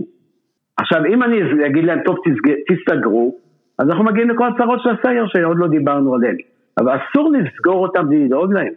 אני זועק וצועק לאן אנחנו נוביל את החרפה שכל יומיים, שלושה, זקה מוצא איזה ערירי רקוב בבית שאף אחד לא שם לב אליו. והוא מת לפני שבוע, לפני עשרה לפני שבועיים. זה לא תופעה חדשה לצערי, אני, אני עוקב אחרי עיתונות מקומית ועיתונות uh, ארצית, לצערי, לצערי, לצערי, זו תופעה רווחת מדי במדינת ישראל. כן, אז בוא, אתה יודע מה, אז בוא שיצאנו משהו, משהו טוב מהקורונה. אין שום סיבה, וזה לא קשה לעשות. זה מיליון מאה איש, מאה אלף איש, נמצאים כולם בערים מסוימות, בכל הערים. לא קשה לעיריות להתלבש על זה. אפילו כולל לגייס מתנדבים, כולל לגייס תלמיד ביטחון שאין להם מה לעשות עכשיו. להגיד חברים, אנחנו ממפים עכשיו את כל הקשישים. מרימים טלפון לבית, אומרים שלום אדוני, מה שלומך, מה אתה עושה, מי דואג לך, יש מי שמביא לך תרופות, יש מי שמביא לך אוכל, יש מי שמדבר איתך פעם, פעמיים בשבוע. הרוב יגידו לך כן, אנחנו מסודרים, יש לנו נכדים, יש לנו... תמצא 100 אלף, 150 אלף. כמו שאתה זוכר, כמו טיפול בניצולי שואה, אמרנו, כמה ניצולי שואה, בוא נגמור את הבעיה הזאת, סוף סוף לדאוג להם. אז נמצא את ה-150 אלף איש. תאמין לי, בשתי קריאות אני מוצא 150 אלף מתנדבים עכשיו. ואנחנו עושים את זה בבית, בעצמנו, אשתי עושה את זה לשלושה קשישים. מתקשרת, פעמיים, שלוש בשבוע, אני שואל מה שאתה מה הם צריכים. ככה רואה שהוא חי, יש מי שמביא לו, כל מה שאתה צריך, הוא צריך קשר חברתי, הוא צריך אה, אה, מי שיביא לו תרופות, הוא צריך מי שידאג לו לאוכל, זה הכל. ואז אתה יכול לשמור אותה בסגר הרבה זמן. אתה יכול ליצור איתם קשר ולדאוג לבדידות שלהם ולמנוע את התופעה ואת החרפה הזאת. עכשיו, למה אני אומר צריכים להתאמץ? כי זה יאפשר לנו, לשמונה מיליון האחרים, לחזור לחיים רגילים. אם אנחנו בתנאי שאנחנו דואגים למיליון האלה, המיליון האלה שיש להם סכנת מוות מוחשית. אם אני לא אדאג להם, אז אני באמת לא יכול לעשות שום דבר. אשר, עכשיו אני רוצה לדבר על משהו שכל אה, מיני אנשים שכן, בוא נגיד, בסמנים ימניים של כן החרפת צעדים וכו', הם אומרים מה לגבי השאריות של הקורונה, אם נכנסים ל-longcovid.com או כל מיני אתרים כאלה, יש שלל רופאים מכל העולם שמפחידים את הציבור ומבשרים להם שגם אם אתה צעיר, יהיה לך נזק פה ויהיה לך נזק שם ועייפות כרונית וכו' וכו' וכו', ואני שואל אותך בתור רופא, היו כבר מאות אלפי ישראלים עם בדיקה חיובית, יש באמת אינדיקציה לתופעות לוואי כאלה? תראה, המחלה לפעמים היא ממושכת, החולשה נמשכת הרבה זמן, שבועות, לפעמים חודשים. אני לא קורא שזה איזושהי שריד מאוד מאוד מאוד גדול, שזה, איך אומרים, יש אומרים, יש, יש פה, כש, כשזה קורה הרי מתפרסם מאמר, זה לא משהו שהוא שכיח. שאומר, מצאתי משהו בלב, או מצאתי משהו משהו שנשאר מעבר למחלה אחרת, אז זה קורה. אז זה קורה, תחשוב כמה נדבקו עד היום בעולם, כשלושה מיליון, לדעתי כבר עברנו את השלושה מיליון. לעניות דעתי לא אנחנו מתקרבים למיליון מתים. שכביכול, מה זה כביכול? שרשומים כמתים בגלל קורונה, קרוב למיליון מתים. אז אני מניח שיש מיליוני תוצאות חיוביות. כן, אני לא שומע שזה משהו המוני. אז אני אומר, כבדי ובחשדרו צריך להיות, למשל הייתי רוצה, אני לא שמעתי שפתחו מרפאות מעקב לחולי קורונה, לא שמעתי את זה. לא שמעתי שעכשיו עושים אקו לב לכל חולה קורונה אחרי חודשיים שלושה, או עושים צילום חזה אחרי חצי, לא שמעתי את זה. אז כנראה שזה לא משהו המוני, ממה שאני יודע זה. אתה רופא משפחה, אתה רופא ששומע, זה מה שאני שואל, אתה שמעת על אנשים? יש מאות שהיו חולי קורונה כבר, שבטיפול שלי, אני לא ראיתי שריד אצל אף אחד. אוקיי, תודה, זה מה ששאלתי, האם היו, ברור שכבדהו וחשדהו, בוודאי שיש עדויות, אבל אני שואל אותך בתור אחד שראה מאות חולים. אני שומע את פרופסור גליה רב מדברת על זה הרבה, אני לא רואה את זה כשכיח. משהו שהייתי אומר רגע בוא נעצור הכל לטפל בה, אם זה היה נכון, אם זה היה נכון, כמו שחפת למשל, אז יש מרפאות של שחפת שמזמינות כל אחד ואחד למעקב, אומרים לו בוא נראה מה קרה איתך. אני לא רואה שזה קורה, אני לא ראיתי שפתחו מרפאות מעקב לקורונה המוניות. יכול להיות שמישהו עושה עכשיו, פתח מרפאה בשביל לעשות מחקר, לראות מה השרידים, אבל אני לא מכיר, לא משהו, אני לא חושב שזאת היום בעיה, בעיה מז'ורית, זה לא מה שצריך לזלזל, כי המחלה, מי שעובר את המחלה, חלק מהאנשים מתארים מחלה קשה, מפחידה, הרגשה של חנק, קושי בנשימה, חולשה נוראית, אי אפשר להרים את הראש אפילו. אני אומר, כנראה שזו חוויה לא נעימה, אבל להגיד שעכשיו בואו בגלל שיש שרידים, חמישה, שישה חודשים נעשה משהו הרבה יותר חזק, אני לא חושב שזה מצדיק את הסגר ואת הנזקיו שעוד לא, לא הגענו לדבר עליו. אז בואו נדבר עכשיו על הסגר, ואז אני רוצה אה, לסיים את השיחה עם אה, קצת שיחה על מערכת הרפואה בארץ, ובמיוחד על אזור הדרום, שלא זוכה למספיק תשומת לב, כשאשכרה מדברים עם רופא אה, בכיר כמוך, אבל בואו קודם כל אה, מטרת השיחה על הסגר, והסכנה האמיתית בריאותית של סגר. כן, אז כמו שאמרתי, הסגר, סגרים היו, יש מספיק מחקרים על סגרים, כי הרבה פעמים, כן, אמר הבג"ץ לטעמי נתן תשובה שממש לא מכבדת, שאומרת שהבג"ץ לא היה מתוקף בהוכחות מדעיות, למרות שהיה המון המון מחקרים והמון מקורות, רק לא טרחו לקרוא אותם, סגרים יש הרבה מאוד מחקרים. אז סגר, ברור לנו שסגר גורם לבדידות, לא צריך הרבה היגיון בשביל להגיד את זה. אתה שם אנשים, אתה שומע אפילו את הקשישים בכתבות ובמפגשים שאומרים לך יותר טוב למות מהקורונה מאשר מהבדידות שסגרתי אותי. הכנסנו אנשים במרץ לביתה, אמרנו לנכדים אל תבקרו אותם, אמרנו לאנשים, התחלנו אל תתקרבו אליהם, והם אומרים אני הייתי פעיל, הייתי הולך לבריכה, הייתי שוחה, הייתי מדבר, הייתי חברה, הייתי שר במקהלה פתאום אמרתם לי לא לעשות כלום ואמרתם לאחרים לא לבוא לבקר אותי, יותר טוב למות, איזה חיים אלה? אז אני אומר, הבדידות הורגת. דרך אגב, הבדידות, יש הוכחות מדעיות שהבדידות מגדילה תמותה ב-30%. עכשיו, לא סתם, אני אומר, בלי קשר לקורונה. בלי קשר לקורונה. אני אתן לך שתי, שתי, שתי דוגמאות. אחת, מניסיון אישי. הייתי מנהל בית חולים מאיר, הייתי, מצאתי שיש איזושהי חלק מהאנשים מתאשפזים כל הזמן, אשפוזים כל מה שאנחנו קוראים אשפוזים חוזרים. אתה משחרר אותו, טאק, כמו בומרנג אחרי שלושה ארבעה ימים עוד פעם במיון, עוד פעם מתאשפז. ואמרתי בוא נבדוק, לקחנו מאה איש, מצאנו מה הסיבה העיקרית, סיבה עיקרית בדידות. אנשים שגם כשאתה משחרר אותם נותן להם המלצות, אין אפילו מי שיביא להם את התרופות הביתה, אין מי שידאג להם. ואז ביקשתי מיד שרה, שלחו מאה מתנדבים, וצירפנו מתנדב לכל בודד כזה. אמרנו לו כמו בפרויקט פרח, שהיה לי הכבוד והעונג להיות מהיוזמים שלו לפני, לא יודעת, 50 שנה, 40 שנה, אה, לבוא פעמיים בשבוע לקשיש, לשבת איתו שעה שעתיים, לקרוא לו עיתון, לפתוח את הפריג'ידיר, לראות מה קורה, לארח לחברון, מתנדב. אנחנו הורדנו את האשפוזים ב-90%. אנשים, כשהם בודדים הם חולים, כשהם בודדים הם מתאשפזים, כשהם בודדים מבקרים במרפאה, כי זה המועדון שלהם. כי הם צריכים חברה, הם צריכים לראות, הם צריכים לדבר עם מישהו בהמתנה. הם לא יכולים משתגעים מבדידות. לא סתם במדינות כמו אנגליה יש שר לענייני בדידות. כי הם הגיעו למסקנה שבדידות זה מתחלה. אז קודם כל סגר גורם לבדידות והורג. אני חושב שהמכה הכי גדולה, שהסגר הראשון גרם לנו למיליון מובטלים. אחר כך ירדנו קצת, עכשיו אנחנו עוד פעם מגיעים, מתקרבים למיליון, אנחנו כבר ב-800 אלף, אנחנו כנראה נגיע שוב למיליון. עכשיו, מה זה מיליון מובטלים? אז בוא נדבר קודם כל מה מרגיש מובטל. איפה הכבוד שלו, איפה הערך שלו, איפה המצב רוח שלו, איפה המערכת החיסונית שלו. אז קודם כל אנחנו יודעים, אבטלה הורגת. בלי שהגעתי עכשיו לכסף, להכנסה ולתזונה. אבטלה כשלעצמה הורגת, כן. אחוז המתים בקרב מובטלים, או המחלות והתחלואה והתמותה כמובטלים, יותר גדולה. עכשיו, אבטלה עושה אותך עני. מספרים לך כל ארגוני החסד שלפני ראש השנה, הם ראו פתאום מעמד הביניים בא לקחת מזון, אנשים שבחיים לא ראו אותם. זה מכניס עשרות, אם לא מאות אלפים, לקו העוני, מתחת לקו העוני. עוני הורג. אה, אז, אז יש, יש לנו אה, את שני הדברים. שלוש, אז אני אומר, הבדידות הורגת, האבטלה הורגת, הדיכאון הורג. אני רואה עכשיו בשדרות של לימודת טראומות, בעיקר מטילים, שיש עכשיו פוסט טראומה מסגר. זה מכניס אותך לטראומה, מכניס אותך לדיכאון, מעלה את שיעור ההתאבדויות, מעלה את האלימות בתוך המשפחה, פתאום כל המעונות של נשים מוכות, ולא יודע מה מצב אצל גברים מוכים, פתאום הם, הם מלאים עד אפס מקום. כן, לא, לא שניתן תירוצים לגברים מכים, אבל uh, סטטיסטית זה נכון.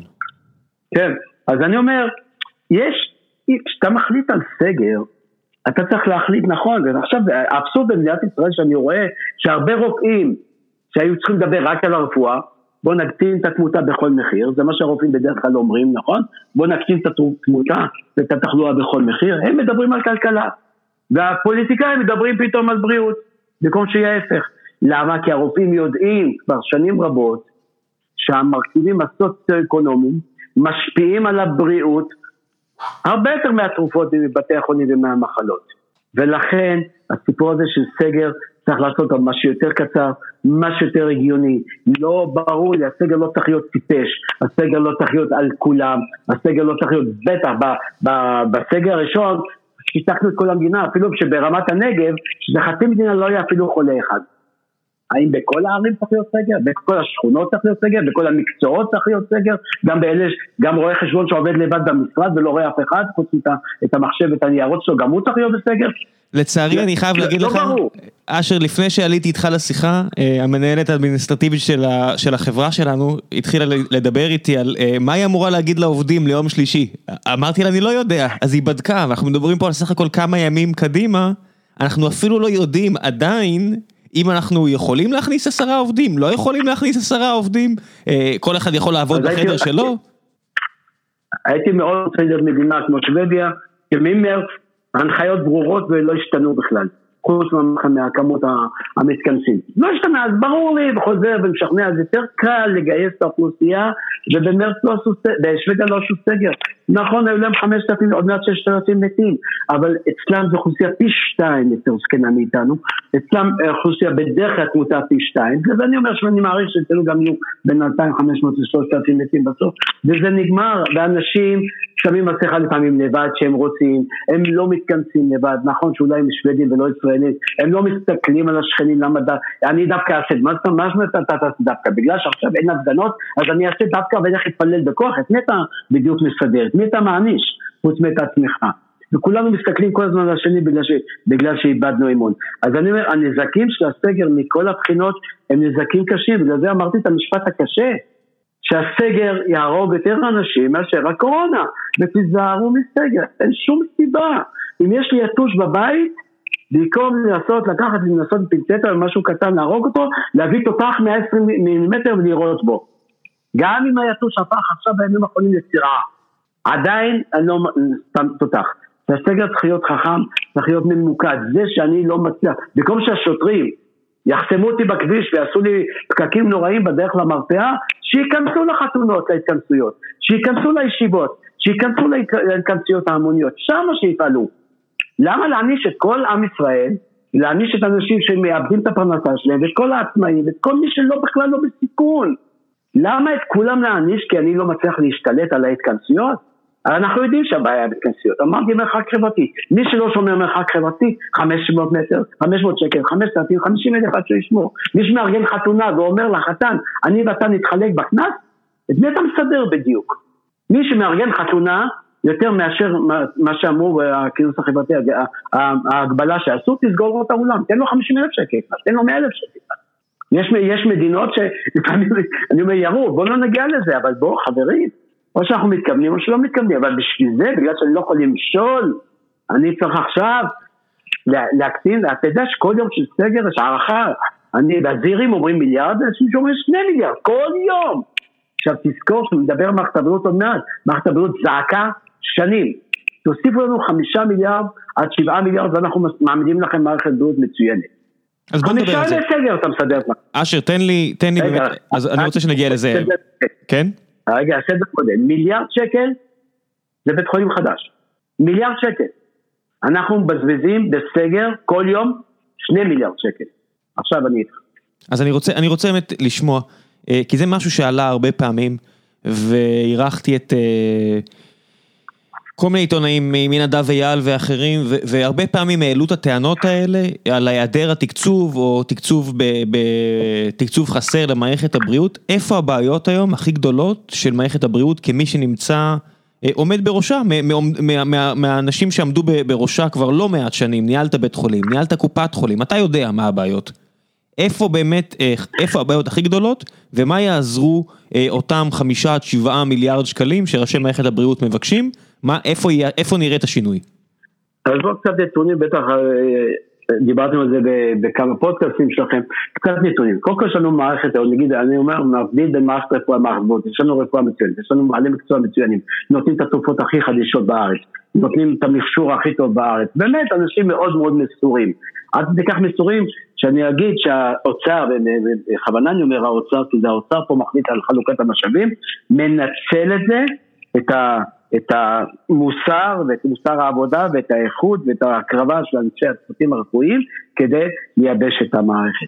עכשיו ניקח אפילו, אם אני אקח השוואה בין היום שחוקקו חוק מצוין, חוק ביטוח בריאות ממלכתי ב-1994 שהוחל ב-1995, ישראל הוציאה מהתל"ג שלה, או מהתמ"ג יותר נכון, הוציאה אחוז יותר גבוה ממה שאירופה הוציאה. הוציאה בסביבות 7.5 אחוז. אז הוציאו באירופה 7 אחוז. היום אירופה מוציאה בין 10 ל-11 אחוז, ואנחנו נשארנו במספר המקודש הזה של 7, 4, 7, 5, 7, 6 אחוז כל הזמן. האוכלוסייה גדלה פי כמה, אה, האוכלוסייה הזדקנה, הטכנולוגיה הרבה יותר יקרה. המערכת היום חסרה משאבים. תגיד, בסדר, תיתן לך 7 מיליארד ואתה עושה טוב, זה כבר גדול, ויכול להיות שיש לי חילוקי דעות עם חברים שלי, ואני איש שאומנם ניהלתי בית חולים, ואני עדיין חושב שרוב צריכה להיות בקהילה, ותפקידי כרופא משפחה זה לעשות הכל, הכל, הכל, הכל שלא תגיע לבית חולים. כל מה שאני יכול לעשות לך בקהילה, אני רוצה לעשות לך בקהילה, שלא תקבל זיהומים בבית חולים, שלא תתאשפז, וגם בסוף יהיה יקר למדינה, לא צריך לפתוח עוד מיטות ועוד בתי חולים. אז זה ויכוח מה נעשה עם הכסף. אבל זה שהמערכת מיובשת שנים, לא תגיד שנה, שנתיים מתייעלות. זה שהאוכלוסייה גדלה או גדלה בישראל בין שניים, שנים של 2.3, 2.5 אחוז, ועדכנו את הגידול הדמוגרפי, את התקציב בגין הגידול הדמוגרפי, לפעמים ב-0.8, 0.9, הרבה שנים, ואומרים תתייעלו, אתה יכול להתייעל שנה, שנתיים, חמש, אתה לא יכול להתייעל 25 שנה. זה שהטכנולוגיה מתייקרת בכ-2 מיליארד, 3 מיליארד בשנה, ונותנים לך לסל לפעמים 20 מיליון, בשנים האחרונות 300 מיליון, שצריך מיליארד לפחות, או מיליארד 200 בשביל לעדכן טכנולוגיה. זה שמחירים של מוצרים ומחיר יום אשפוז מתייקר, והקופות לא מקבלות את התגמול של זה, זה שיש לך MRIים תוך של שלושה ארבעה חודשים, היום להגיע ליועצים לפעמים כמה חודשים, לפעמים ניתוח, זה שאתה, אתה ואני וכל עם ישראל לא מאמין במערכת הבריאות, והולך לעשות ביטוח נוסף, וביטוח נוסף על נוסף, וביטוח פרטי לביטוח הנוסף, זה רק אומר שמערכת הציבורית עצמה לא עובדת. ואני אגיד לך עוד משהו מאוד מזעזע, כשאמרתי שבעה וחצי אחוז, זה הוצאה מהתמ"ג. אבל מתוך השבעה וחצי אחוז, אחרי ששילמת מס הכנסה, ואחרי ששילמת מס בריאות, ואחרי ששילמת ביטוח לאומי, אתה עדיין תשלם 40% מההוצאה הזאת מהכיס הפרטי שלך. תשלם את זה כשתרצה לקחת מרשם, תשלם את זה כשתלך לפיזיותרפיה, כשתרצה להיות יועץ, תשלם את זה ברפואת שיניים, תשלם את זה במשקפיים, תשלם את זה בכל מיני דברים שקשורים לבריאות. וזה קטסטרופה, כי זה יוצר לנו שתי מערכות בריאות. אלה שיש להם ואלה שאין להם. והזעקה הזאת, מערכת הבריאות של ישראל יורדת ממקום שני בעולם למקום 26 רק בגלל האי שוויוניות. יש פערים עצומים בנגישות של אנשים שיכולים להרשות לעצמם, תכף נדבר על אזורים שיכולים להרשות לעצמם, לאנשים שלא יכולים להרשות לעצמם. ואנחנו מייצרים שתי אוכלוסיות, אוכלוסייה עשירה בבריאה ונגישה לשירותי בריאות, ואוכלוסייה ענייה, חולה, מתה ארבע, חמש שנים יותר מוקדם, ושלא מגיעה לשירותי בריאות. ותכף נגיע... זה אסור שזה יקרה במדינה... תכף נגיע אשר. אני אומר תכף נגיע לאזור הגיאוגרפי שבו באמת זה אה, מובחן בצורה כל כך אה, ברורה, אם מסתכלים על אה, אורך החיים הממוצע, אבל לפני שנעשה את זה, יש משהו שתמיד מציינים אותו בתור ה-Key Performance Indicator, ה-KPI המוביל, מספר מיטות אשפוז לנפש. האם יש באמת צדק בכלי מדידה הזה? תשמע, הצדק הוא נמצא באיכות, באיכות האשפוז, אני אקרא לזה, כן? עכשיו יש לך לדבר על ה-KPI על, על uh, תוחלת חיים ותמותת תינוקות, שתמיד מציינים כאיכות, הנה אנחנו בתוחלת חיים גבוהה, תמותת תינוקות נמוכה, סימן שהכל בסדר. לא, בסדר, אז באמת, אומר, אה, אנחנו באמת חיים מספר 2 לנשים רק אחרי יפן, ובאמת, כמו שאתה אומר, אני, אני לא הלכתי למקומות האלה, כי אנחנו יודעים שיש בעיות אחרות. שלא תטעה את ה...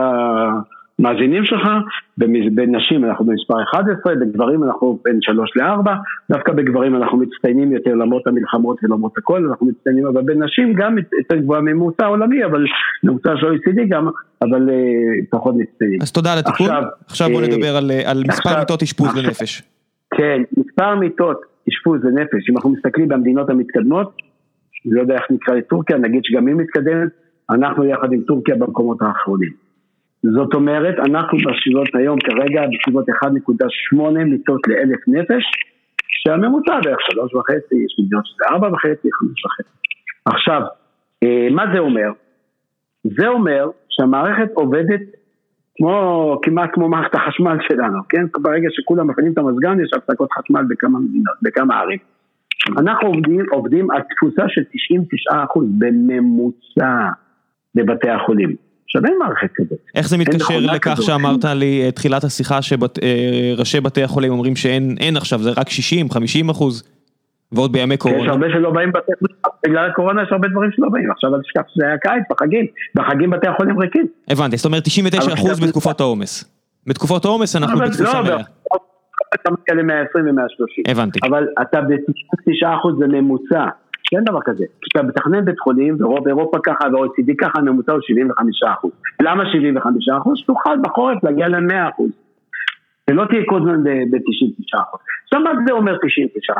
תגיד, מערכת יעילה, יופי, אני מנצל כל מיטה.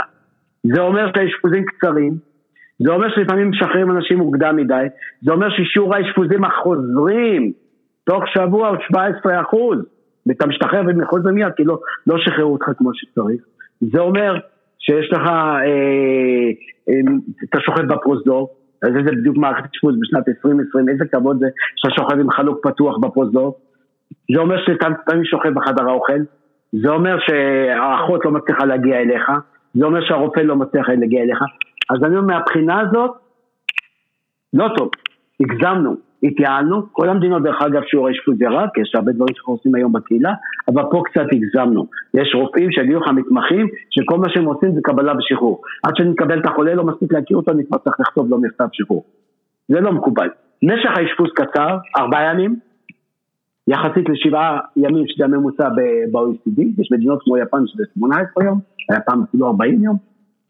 הטרנובר של המיטה, אפילו לא מספיקים לנקות אותה, לא מספיקים אה, לחטא אותה, זה אומר שחמשת אלפים איש, אף אחד לא יודע את המספר המדויק, וזה קטסטרופה שאנחנו לא יודעים את המספר.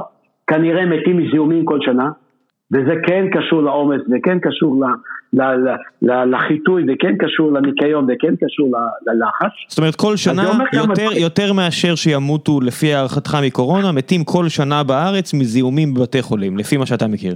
על, על זה בוכה הנביא, שעל זה לא מדברים. אם היינו מקדישים, ועל זה לא מוציאים 200 מיליארד. מספיק שהיו מוציאים מיליארד אחד, היו פותרים את הבעיה. אבל אנחנו הולכים להוציא 200 מיליארד, אולי לחסוך 2,000-3,000 מתים, אבל אנחנו לא נוציא על 5,000 כל שנה, לא פעם אחת במגפה. וכשעשו משהו, כמו בשיבא, עשו. קרן חברתית עשתה, לא חס וחלילה הממשלה. אז הורידו את זה ב-50 אחוז. אפשר בכלל לא לדעת את זה?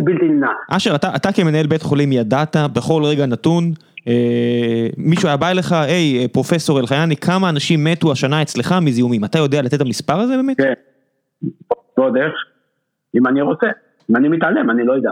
אבל אם, אם זה על המדוכה ואתה כל יום רוצה, לא כל יום, לא צריך כל יום, אבל אם אני רוצה כל שבוע לדעת מי הזיהומים העמידים שאנשים, שאין לי אנטיביוטיות שלהם, שהם אנשים מתים מהם, אני רוצה כל חודש לעשות דיון ולראות האם אני מצב טוב או לא, אם אני רוצה לדעת איך אני יחסית לבנצ'מארק בארץ, בעולם, זה לא רק אה, בסך הכל בית חולים, באיזה מחלקה, באיזה ניתוחים, באיזה חדר ניתוח, יותר באורתופדיה, יותר בכירורגיה, יותר בטיפול נמרץ, יותר בפגייה, יש פגיות שמזדהמות פגים, שזה כואב הלב.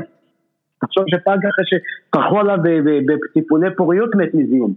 כן, אין, אין, אז, אין, אין משהו יותר אה, טרגי מזה, זה בטוח. אז, אז כן, יש, יש ערך לנושא הזה של האהבה. תחשוב לעצמך, מתי בנו, תעזוב את הסוטה שבנו אותו בלחץ פוליטי באשדוד לפני שלוש-ארבע שנים. מתי פעם אחרונה חנכו בית חולים חדש בישראל? אולי אתה זוכר? אני לא. מתי? לפני שנולדת. להערכתי ב-1954. מה זה, בר, אומרת, ברזילי? מה זה היה? ברזילי. עכשיו, תחשוב, אז הייתה אוכלוסייה לדעתי שני מיליון. אנחנו היום תשעה, עוד מעט תשעה וחצי מיליון. איך יכול להיות שאוכלוסייה גדלה בארבע וחצי, פי ארבע וחצי, ואנחנו לא מוסיפים מיטות?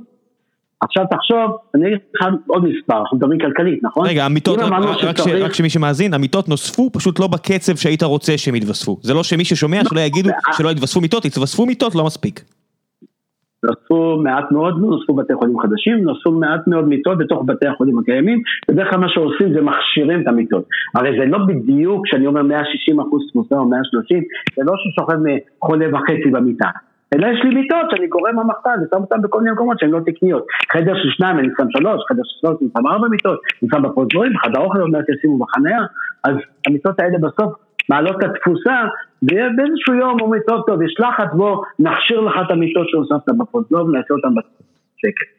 עכשיו, היינו בסיפור הזה, נניח עכשיו בוא נעשה תרגיל כלכלי.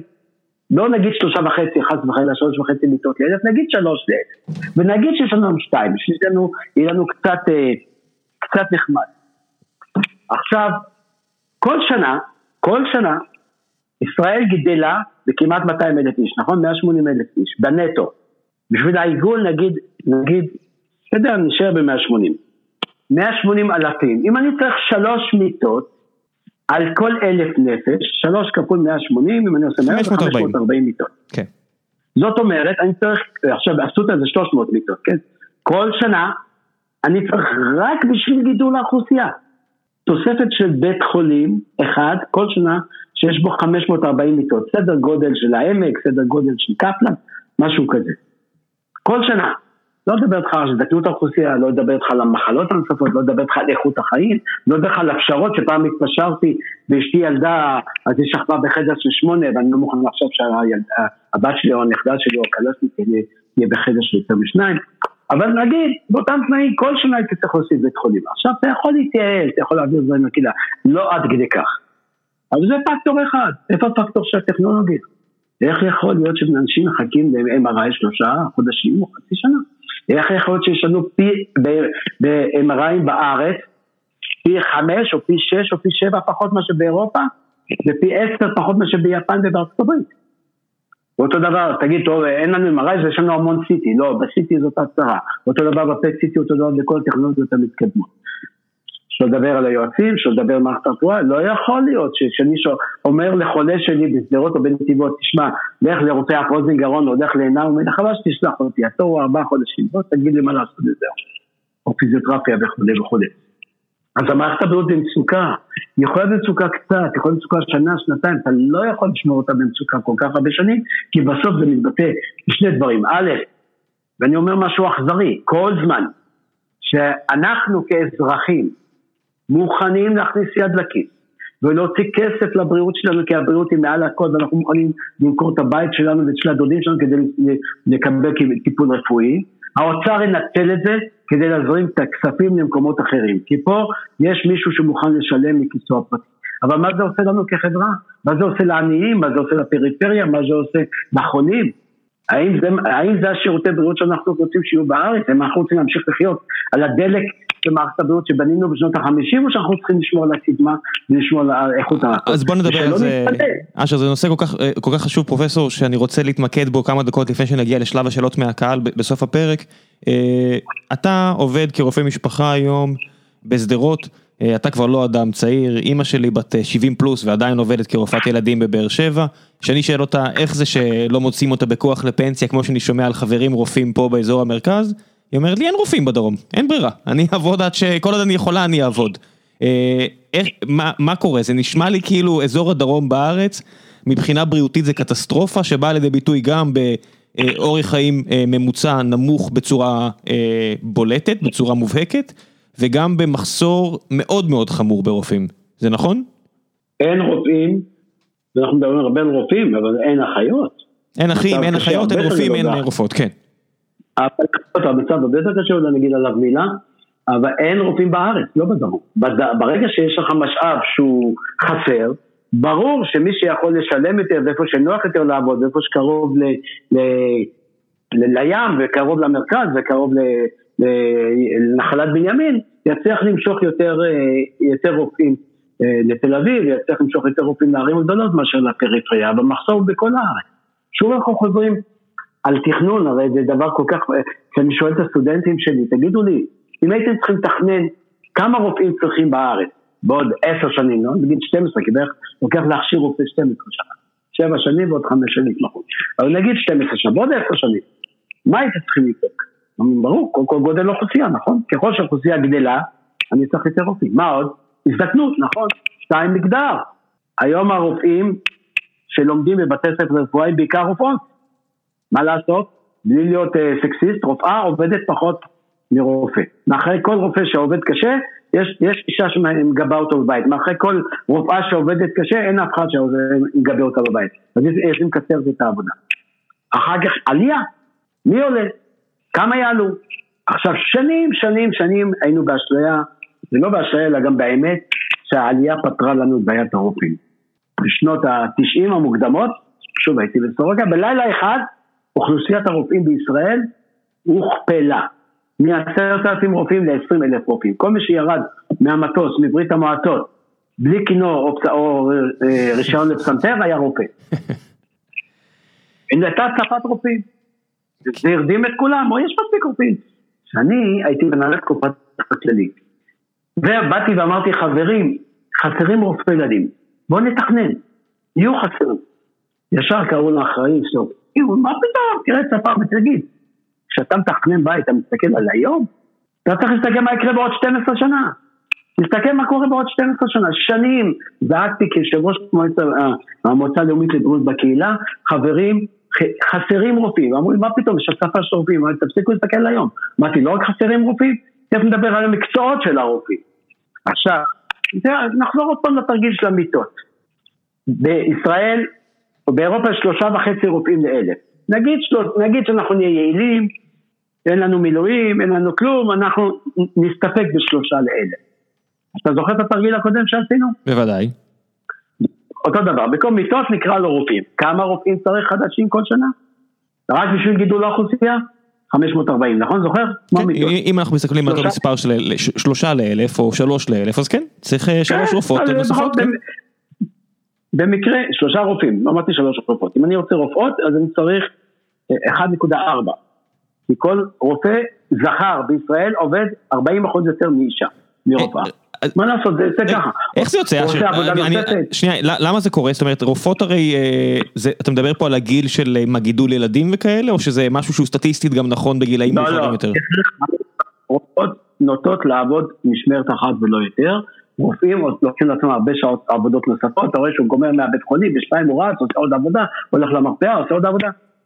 בממוצע בעבודות, בזה יש נתונים, 40 אחוז יותר מאשר, תלוי בגיל כמובן, אבל בממוצע, כי עובדים, על כל רופא אתה צריך 1.4 רופאה.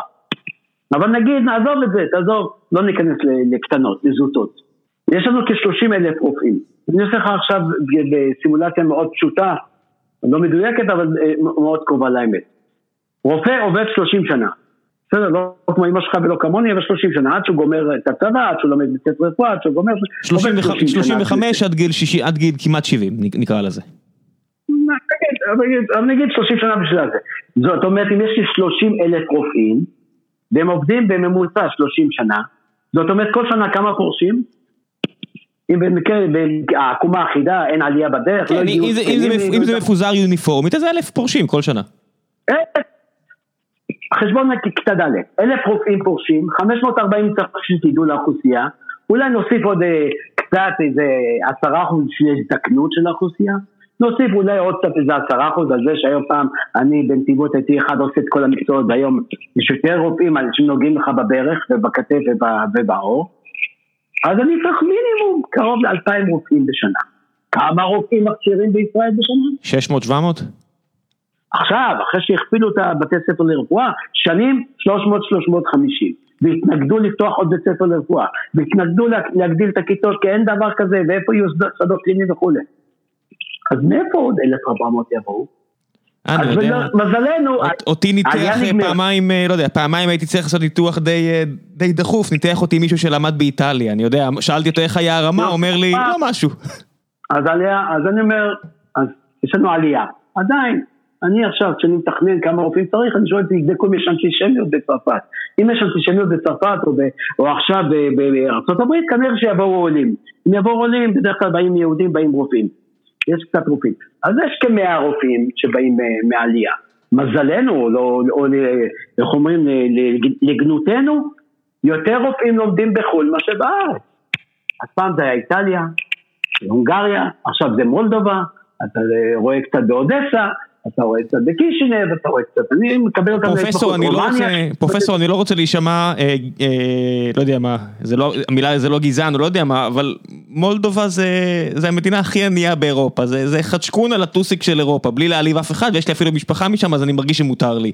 ב, מה זה רופא ממולדובה? מה זה רופא ממולדובה, תגיד לי? בלי להעליב אף אחד, כל יש חלק מהטסט הבודדים שהם טובים, למשל אלה שבירדן, בסדר, עובדים באנגלית, רמה אמריקאית. אבל מה זה? זה המדינה הכי ענייה באירופה. לא יכול להיות שזה רופא טוב, לא יכול להיות. תקשיב, אני מקבל אותם כמתמחים, כן? אני מודיע לך שאני חוזר על כל בית ספר לרפואה מחדש. דברים הכי בסיסיים, מה זה דלקת בגרון הם לא יודעים. עכשיו חלק בגלל שכמו שאמרת, אתה זוכר בתי ספר איטליה אמרת, באיטליה למשל לא נגעו בחולה, כל בית ספר לרפואה. לא נגעו, זה היה תיאוריה. היו מסתכלים בתיאטראות הגדולות, יושבים, רואים את המנתח למטה, איך הוא מנתח כמו בציור של מאה הביניים, וזה ככה גם לא רופאים, למזלנו הם היו מאוד חכמים, משכילים, ולאט לאט התפתחו בארץ, ומיטב הרופאים בארץ בסוף היו באיטליה. אבל אלה, זאת הרמה. עכשיו, למה, למה אתה אומר, למה לא פותחים בתי ספר כמו משוגעים בארץ? שוב אני חוזר לשתי סיבות. א', האוצר, למה שהוא ישקיע מיליון שקל עולה לגדל רופא, כן? זה, זה אחד המקצועות הכי יקרים שיש באוניברסיטה. כן, הסבסוד הכי יקר. שקל. הסבסוד הכי יקר. למה אם אני יכול לקבל אותם חינם ממולדובה ועוד ההורים שלהם שילמו עליהם הכל? זו סיבה אחת, שלדעתי לא מוסרית. והסיבה השנייה, הטענה היא שאין לנו מספיק בתי חולים, שוב אני חוזר עוד פעם למיטות. בתי חולים אוניברסיטאיים. כדי להכשיר את הרופאים, כי הרופא אני רוצה שהוא ייגע בחולה בפנימית, אבל כמה פעמים אפשר שיגעו באותו חולה? נגעו בו עשרה סטודנטים, כן, כבר הכבד שלו מעוך. אז זה מה שאנחנו קוראים שדות קליניים. אז אני אומר, רגע, גם זה מחייב חשיבה. למה רק בתי חולים? למה אי אפשר, אפשר להכשיר רופאים בקהילה? למה זה רק בתי חולים? מה קרה? כל השכל נמצא בבתי חולים? ואם רופא רוצה להיות רק רופא משפחה, למה אי אפשר לעשות את רוב ההכשרה שלו בקהילה? ואתה יודע מה, רוב הגניקולוגים הם לא בחדרי ניתוח, נכון? הם בקהילה. אי אפשר להחזיק כמו בצרפת גניקולוגים לקהילה, אנחנו יודעים שלא תנתח אף פעם, אז אין טעם שניתן לך, נכשיר, נבזר את ההכשרה שלך ניתוחים, אבל בוא תעשה גניקולוגיה בקהילה. עכשיו, אז צריך, לש... נכון, צריך לפתוח עוד בתי ספר רפואה. אולי, אולי צריך לעשות מה שעשו במשפטים. בלי הרעה שהייתה במשפטים. לפתוח מכללות לרפואה. למה צריך להם? מי שיגמור מכללה לרפואה בארץ, יהיה פי אלף יותר טוב ממי שלמד במולדובה. אני נוטה לחשוב שכן, זאת אומרת, אני, אני לא רואה איך לא, אני מצטער, אני מצטער אם אני פוגע במישהו, אה, דוקטור, הדוקטור שטיפל בי, אני לא פוגע, הוא עשה עבודה נהדרת, פעמיים אה, אה, שיפר את חיי בצורה ניכרת, הכל בסדר, אני רק, אני מופתע מאוד אם יפתחו ברייכמן, או לא יודע מה, באיזה מכללה אחרת, עכשיו זה כבר אוניברסיטה, אני לא יודע מה, יפתחו מחלקה חדשה לרפואה, אני די בטוח שיהיה רמה יותר גבוהה מאשר דברצן, או, או לא יודע מה, או קישינב. אבל, אבל גילדה מפריעה, אני הייתי חבר מל"ג, כשהייתי סטודנט, מועצה להשכלה גבוהה, שרצו לפתוח בית ספר וטרינריה שני בארץ. אתה צריך לראות איזה מלחמות יש לגילדה הקיימת. או כשרצו לפתוח בית ספר רפואה בבאר שבע, אני בוגר מחזור ראשון של באר שבע. כשרצו לפתוח בית ספר רפואה בבאר שבע, היו שלושה בתי ספר בארץ. ירושלים, תל אביב וחיפה, בטכניון. איזה מלחמת עולם, ולא רופאים, ויהיה עודף. ובסוף, רק בקול של יושב ראש המל"ג, יגאל אלון, ייזכר לטובה, הוא הכריע שיפתח בית ספר רפואה בנגב. וכשרצו לעשות אותו דבר בגליל, אותה מלחמה, וכשרצו לעשות באריאל שנה שעברה, אותה מלחמה. מה קרה? למה אי אפשר לצרף לגילדה עוד רופאים? יותר טוב שיבואו מכל מיני מקומות נדחים באירופה ובאסיה? אז, אז אני אומר, כן, חסרים רופאים. עכשיו, ברגע שחסרים לך רופאים וחסרים כמות עצומה, וזה הולך וגדל, המחסור הולך וגדל, אל תתפלא. שרופא במקום לטפל ב-1400 חולים בקהילה מטפל ב-2000. אל תתפלא שאי אפשר למצוא רופא שיטפל בחולים. אל תתפלא שאתה יודע, שהייתי מנהל בית חולים, עשיתי פרויקט מיוחד, מאוד מיוחד. ארבע שנים הייתי מנהל מאיר, אמרתי אני רוצה להשיג רק דבר אחד. רופא מדבר עם חולה באשפוז פעם אחת. אני רוצה שרופא ידבר עם החולה שלו פעם אחת באשפוז. נשמע אבסורדי, נכון? נשמע אבסורדי שזה לא ככה, אתה מתכוון. נכון, מה זה פעם אחת? אז הם אומרים לי, מה, אנחנו כל הזמן מדברים איתם, אתם לא, לא, לעבור בביקור ולשאול את החולים, הייתה לך יציאה בלילה, זה לא לדבר איתו. לקחת כיסא, לשבת לידו חמש דקות, לספר לו מה עשית לו, ולהגיד לו, לתת לו צ'אנס לשאול שתיים שלוש שאלות, הייתי אומר למנתחי לב. זה שניתחתם את הלב זה נהדר, אם לא תסבירו לו ולא תורידו את החרדות שלו, כן יכול לשכב עם אשתו, כן יכול לעלות קומה, לא יעלה קומה, הרסת לו את הניתוח, הוא סתם עשה את הניתוח. הדיבור, התקשורת פי אלף יותר חשובה, כל רופא יודע לחתוך, כל קצב יודע לחתוך, אבל לא כל רופא יודע לדבר. תדברו עם החולים. עכשיו, אני לא מאשים אותם, כזה עומס, הם אומרים לך, אין לנו זמן לדבר. תנסה להשיג רופא שידבר מהמשפחה שלך. אני כשהייתי מנהל בית חולים מקבל בקשות של פרוטקציה, מהעולם. לא קיבלתי טלפון, תדאג שינתח אותי דוקטור כהן. אבל קיבלתי מאות שיחות, תדאג שידברו איתו, שיסבירו לו מה יש לו. שירגיעו את המשפחה. וזה דבר מאוד מאוד חשוב, עכשיו כשאתה מעמיס וחסרים רופאים ואתה לא מגדיל תקנים ואתה גורם שהמתמחים יעבדו 26 שעות ולא ינשמו ולא יעשו פיפי, אז כן, יש בעיה, יש בעיה.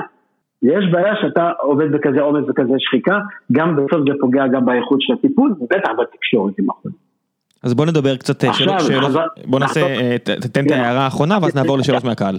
כן, לא, לא, אני פשוט לא עניתי לך על הפריפריה. עכשיו, ברור לך שיש מחסור ברופאים בארץ, הראשונים שיפגעו זה הקהילה, כי בתי החולים ימשכו אליהם את המתמחים, את המומחים, כי הם מכשירים אותם, יקחו קודם כל אליהם וימלאו את התקנים, וכשיש עודף יישפך לקהילה, וכשיש מחסור יהיה מחסור בקהילה, ויהיה מחסור גיאוגרפי. ברור שבאיכילוב לא יהיה מחסור ובסורוקה יהיה מחסור, כי כמו בהגרלת סטאז', כשאתה נותן לסטאז'ר לבחור מאיפה, איפה לעשות סטאז', תאמין לי, הם לא בוחרים בברזילי, ולא בנהריה ולא בעמק ראשונים. הם יבחרו קודם כל יד, יד הסינמטק, אחר כך יבחרו בפריפריה, ואותו דבר, כשיש לך מחסור, המחסור יהיה קודם בפריפריה ואחר כך יהיה במחסור. כן, אה, יש, יש הרבה אתגרים, זה בטוח. בוא נעשה קצת אה, שאלות מהקהל, ניתן קצת אה, הזדמנות לאנשים לשאול.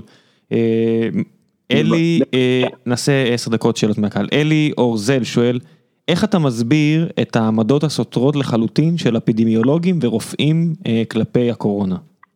אחד אומר ככה, אחד אומר אחרת. איך זה יכול להיות? אה, אני לא רואה, אני לא רואה כל כך עמדות סותרות בין האפידמיולוגים. אם אני שומע את ראש האיגוד האפידמיולוגי, חגי לוין, שבאומץ אומר את דעתו נגד ההסתדרות הרפואית, נגד כולם נגד הממשלה, נגד זה, והוא ראש האיגוד, אם אני שומע אה, את האפידמיולוג המומחה בדרום, אני לא רגע, יש יותר חילוקי דעת בין פיזיקאים ומתמטיקאים, כי כל אחד יצר לו מודל אחר, ועל מודל אפשר להתווכח. כי כל מודל, כמו שאמרתי בהתחלה, הוא תלוי הנחות. אם הנחות שלך מוטעות, אז המודל הולך פרה. בגלל זה אני אומר שקיפות, בואו נשים את המודלים, בואו נתווכח עליהם, בואו נכתוב עליהם מאמרים, בואו נתקיף אותם.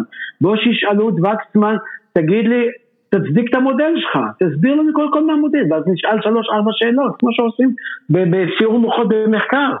בואו נעשה את זה. אז יש יותר ויכוחים בין אה, פיזיקאים, אה, פיזיקאים גרעינים פתאום יש להם מודלים, פיזיקאים רגילים יש להם מודלים, אז אין כל כך בין האפידמיולוגים. עכשיו האפידמיולוגים זה המקצוע שלהם, יודעים איך להילחם במגפה. אז יש מי שיגיד, אני מגפה עושה סגר וחונק, אבל רוב האפידמיולוגים בכלל לא, מגפה אתה לא חונק אותה. היא לא יודעת להיחנק. הרי ברגע שאנחנו נשחרר את הסגר, אנחנו הולכים עכשיו לעשות סגר, לשים את כולם בבתים, נחזיר גם את הבחורי ישיבות שהיו בישיבה עד כיפור, נכון? אמרנו להם אל תצאו עד כיפור, עכשיו לכו הביתה, תחגגו במשפחה שלכם, תדביקו את המשפחה שלכם, ואחר כך נפתח אותם אחרי סוכות ונשחרר את כולם להדביק את כולם. הרי זה יהיה עוד גל שלישי. זאת אומרת, מגפה לא מאוחדת, אז יש מי שאומר אם זה קצר, כן, סגר, בואו אין לנו לעשות כרגע עד שנחשוב איך נשמע, אולי יש הצדקה לסגר הראשון עד שתהיה תרופה, עד שיהיה חיסון, אתה זוכר שהבטיחו חיסון תוך כמה חודשים? אני, אני יודע מניסיוני כמהנדס שאם לוקח אה, לייצר, ראיתי את המספרים של תהליך הייצור, נראה שרק תהליך הייצור ייקח שנים, גם אם ימצאו עכשיו חיסון. עוד לא קרה חיסון שלקח פחות משנים. וגם אם כל העולם עכשיו משתף מידע, מה שהפסיקו, בהתחלה שיתפו מידע, עכשיו פחות משתפים. כן. משתפים מידע ועושים מאמץ מרוכז וכולם ביחד, אז אני מעריך שייקח לא לפחות שנה וחצי. פרופסור, אני לא הייתי לוקח לעצמי חיסון שנבדק בכזו חופזה. לא יודע, בדרך כלל, אני לא, אני לא כל כך ממהר להגן על ה-FDA וכל התקנות האלה של עשרות שנים מחקר, או לא יודע כמה, אבל חיסון שנבדק על ארבעה וחצי אנשים, אני אישית לא הייתי ממהר לקחת אותו. חשבתי שרק אתה, רק אתה לקחת את החיסון הרוסי כבר, טוב, אבל אם לא לקחת את זה. לא, לא, לא, אני אתן לפוטין ולבת שלו לקחת את החיסון שהם בדקו במשך לא, כמה שבועות. פוטין לא אמר שהוא לקח, הוא אמר שהוא נתן לבת שלו. לזה אני מאמין. כן, לזה אני מאמין. הוא לא אמר שהוא לקח. כן, לזה אני מאמין, שהוא הביא לה משהו. כן, עכשיו, אה, אז יש לפעמים הנחות, עם ההנחה שלי שהווירוס באמת הולך להיגמר בחום, אז אני אהיה בעד סגר, אם אני ההנחה שלי, שזה כמו שאמרתי מרתון, ויקח לנו הרבה זמן עד שהווירוס יעבור או מאליו או שנשתלט עליו, ועוד לא השתלטנו דרך אגב על הווירוס כמעט, עד שלא מצאנו חיסון, אה, אז יש לי על ההנחה שלי, יכול להיות מודל אחר, אבל לא רואה כל כך, תשמע את האפידמיולוגים, הם די יחידים בדעתם. יש ויכוח גדול בין המודלים ובין משבנת המודל, ולכן שקיפות, שקיפות, שקיפות, אנחנו חברה. סטארט-אפ, start-up nation, יודעים להתווכח, יודעים לסתור, אם אתה, אם אתה מודל שלך, גם אני צריך לעמוד במה שאני אומר, תתקיפו אותי, תגידו לי, אני מוכן ללמוד, לשמוע משהו אחר, לשנות, אבל להגיד, זאת הקונספציה, לא משתנה מפברואר, למרות שאמרתי 30 אלף הרוגים, 90 אלף, 100 אלף, whatever, ואני לא עמדתי בזה, ואני עדיין ממשיך בקונספציה, זה בשבילי קטסטרופה. נתנאל רוזנשטיין, רוזנשטיין שואל, אה, למה אין קופת חולים חמישית? שאלה מאוד טובה. אה, החוק קבע שמותר רק ארבע קופות, זאת אומרת אפשר אה, לתת שירות רק באמצעות הקופות הקיימות, כדי להקים קופה חמישית צריך לשנות את החוק. היו לדעתי שלוש החלטות ממשלה כבר של להקים קופה חמישית, אבל בתנאים שהם שמו בהקמת הקופה, אף אחד לא הרים את הכפפה. השאלה אם זה מוצדק להקים קופה חמישית, אני לא בטוח. נכון שזה כאילו אומר, כן, ככל שיהיו יותר קופות, יש uh, יותר תחרות, אבל תראו, יש לנו ארבע קופות שבעצם דואופול. יש לנו היום ארבע קופות, אחת uh, די מתמוטטת כבר הרבה שנים בלאומית, היא הולכת ודועכת. Uh, מאוחדת שהיא יושבת על המיליון 200, מיליון 100 כל הזמן, זה שתי קופות שמחזיקות 80 אחוז, הכללית זה מכבי. אם הייתה תחרות טובה, היינו צריכים, היינו מצפים להגיע ל-25 אחוז כל אחת, פחות או יותר, כן? נתח שוק של 25, זה מספיק תחרות אם הייתה ארבע. היום אין תחרות, תקים קופה חמישית, אני לא רואה שהיא תפתור את, את, את הבעיה הזאת. דרך אגב, לעבור קופה, אה, נחזור לבן שלי ידידל, כן? לעבור קופה, לא עוברים קופה.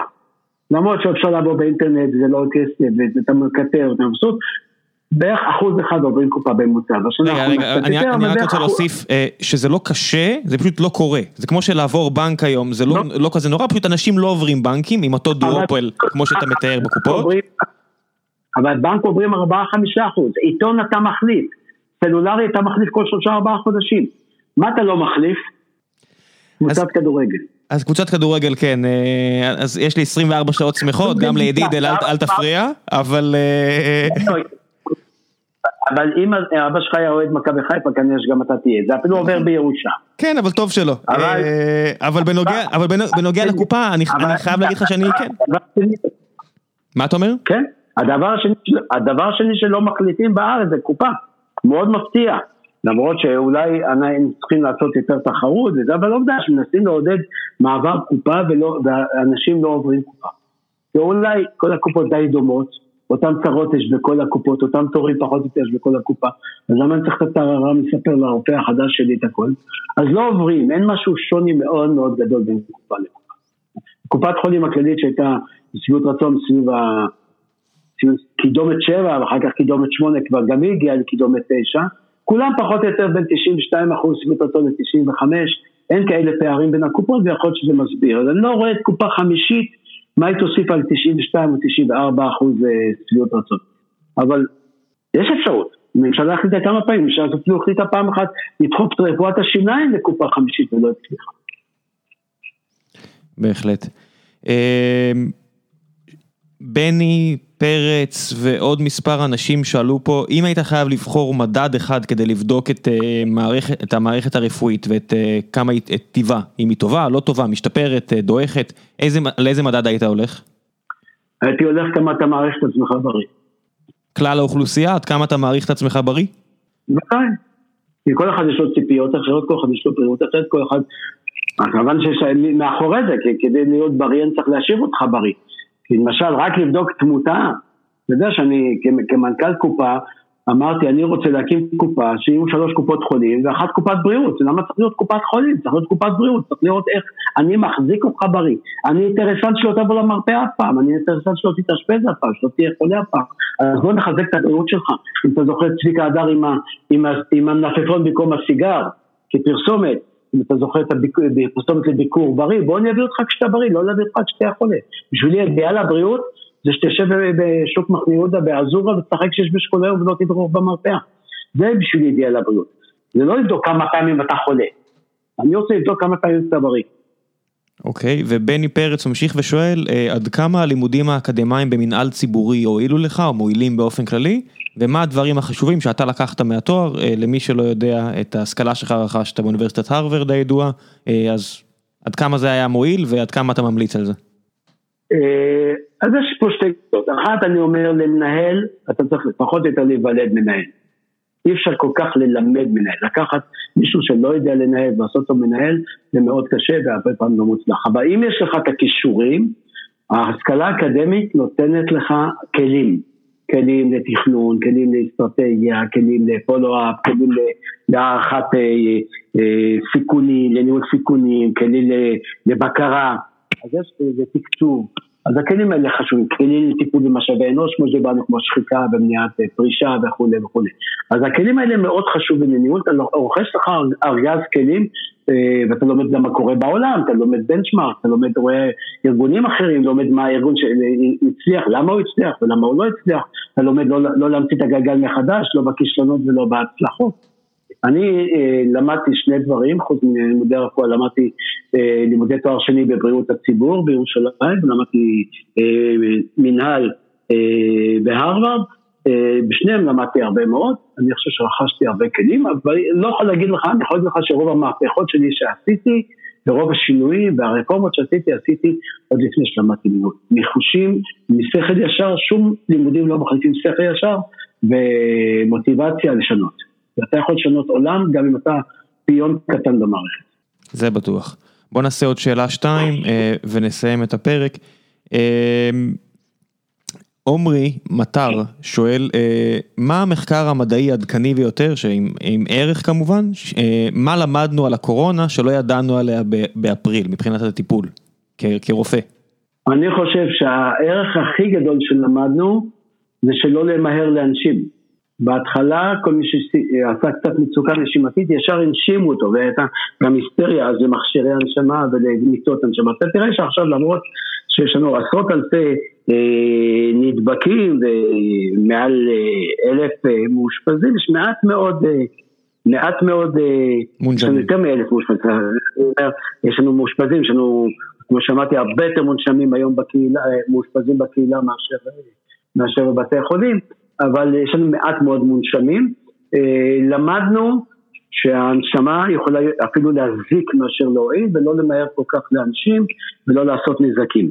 אה, כמובן שבצד זה למדו את התרופות, איזה תרופות יותר מועילות ופחות מועילות, למשל למדו שהסטרואידים הישנים והוותיקים שבני עשרות שנים יותר טובים מכל התרופות החדשות אה, ובשמן האחרון אני רואה שבקמדה, שפה השכנים שלנו בבית קמה, מלמדים אותנו שגם טיפול בפלזמה, לקחת אה, סרום של חולים שחלו והבריאו ולהזריק אותו, לתת אותו לחולים, אה, וכאילו לתת להם כבר ישר את הנוגדנים מוכנים, זה יכול לעזור בעיקר בחולים שהם יותר בינוני הסף הקשה ולא בקשים מאוד, אתה יכול למנוע אותם מלהגיע לקשה ולהקטין את התמותה.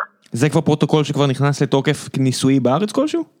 כן, כן, כן, בהדסה עובדים ככה, יש כמה בתי חולים שנותנים באסף הרופא עובדים ככה, לא עונים את זה לכל החולים, כי זה לא דבר שהוא שכיח בכלל, ואני מתפלא שלא עושים את זה, למה משרד הבריאות לא קורא היום לכל, יש לנו, אה, אני מעריך קרוב ל-100 אלף מחלימים, למה לא קוראים להם לבוא לתרום סרו, ולעשות מזה תרופה, אני לא יודע, אני לא מכיר את הקשיים הטכניים, הייתי, הייתי מצפה שיעשו את זה הרבה יותר. במקום לחכות לחיסון, יש לך כבר חיסון טבעי, אנשים פיתחו חיסון, קח את החיסון שלהם, תן, תן לאחרים. אוקיי, פידאול אחרונה, אה, יש אה, הרבה אנשים שמדברים על, אה, ותתקן אותי אם אני לא מבטא את זה נכון, על קליסיפידיול, איזשהו בעצם ויטמין D שכבר עבר, איזושהי נגזרת של ויטמין D. זה משהו שהוא, כן. שהוא באמת, ניסיתי לקרוא קצת מחקרים, ממה שאני ראיתי זה נראה די מבוסס, שזה באמת יש באמת שיפור דרמטי בקרב קבוצות ביקורת שקיבלו בעצם את הוויטמין D המרוכז, לא יודע מה מה, מה התואר הנכון, איזשהו מחקר ספרדי ואיזשהו אה, מחקר בארץ. אתה רואה משהו שנעשה בארץ בכיוון הזה? אה, אז א' אני רוצה לסייג, יש כל מיני מחקרים, כל מיני כן, דברים על כמון, עכשיו יש אשר על ויטמין D, אה, אפשר לדבר על האקונומיקה המפורסמת.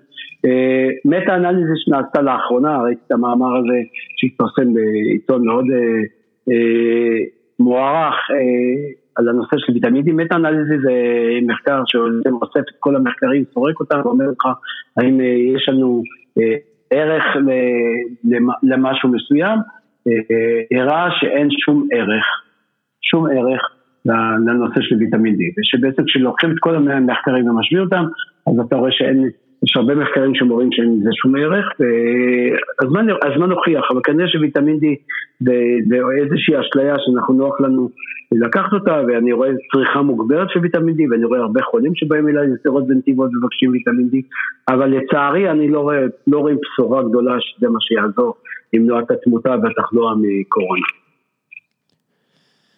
אה, טוב, אז אין חדשות טובות מהכיוון הזה. בוא נסגור במשפט אופטימי, אי אפשר לשחרר ככה. לא, לא, אנחנו גם צריכים לסגור בהמלצה שלך, אתה צריך גם לתת לנו איזושהי המלצה לקראת הסגר הזה, אם צפית במשהו, קראת משהו טוב לאחרונה, אנחנו חייבים לסיים באיזושהי המלצה מהאורח. זה, כמו שאתה אומר, אי אפשר לסיים רק עם אה, ויטמין D לא עובד, או לא מוכח שעובד. ההמלצה שלי היא מה שנקרא סלוטוגנזה. היה לי מורה, פרופסור אנטונובסקי, זכרונו לברכה, שלימד אותי שכשלמה כשעובר וירוס, שפעת או קורונה, לא חשוב, עובר בחדר, חצי נדבקים וחצי לא. וכולנו שואלים למה הם נדבקו.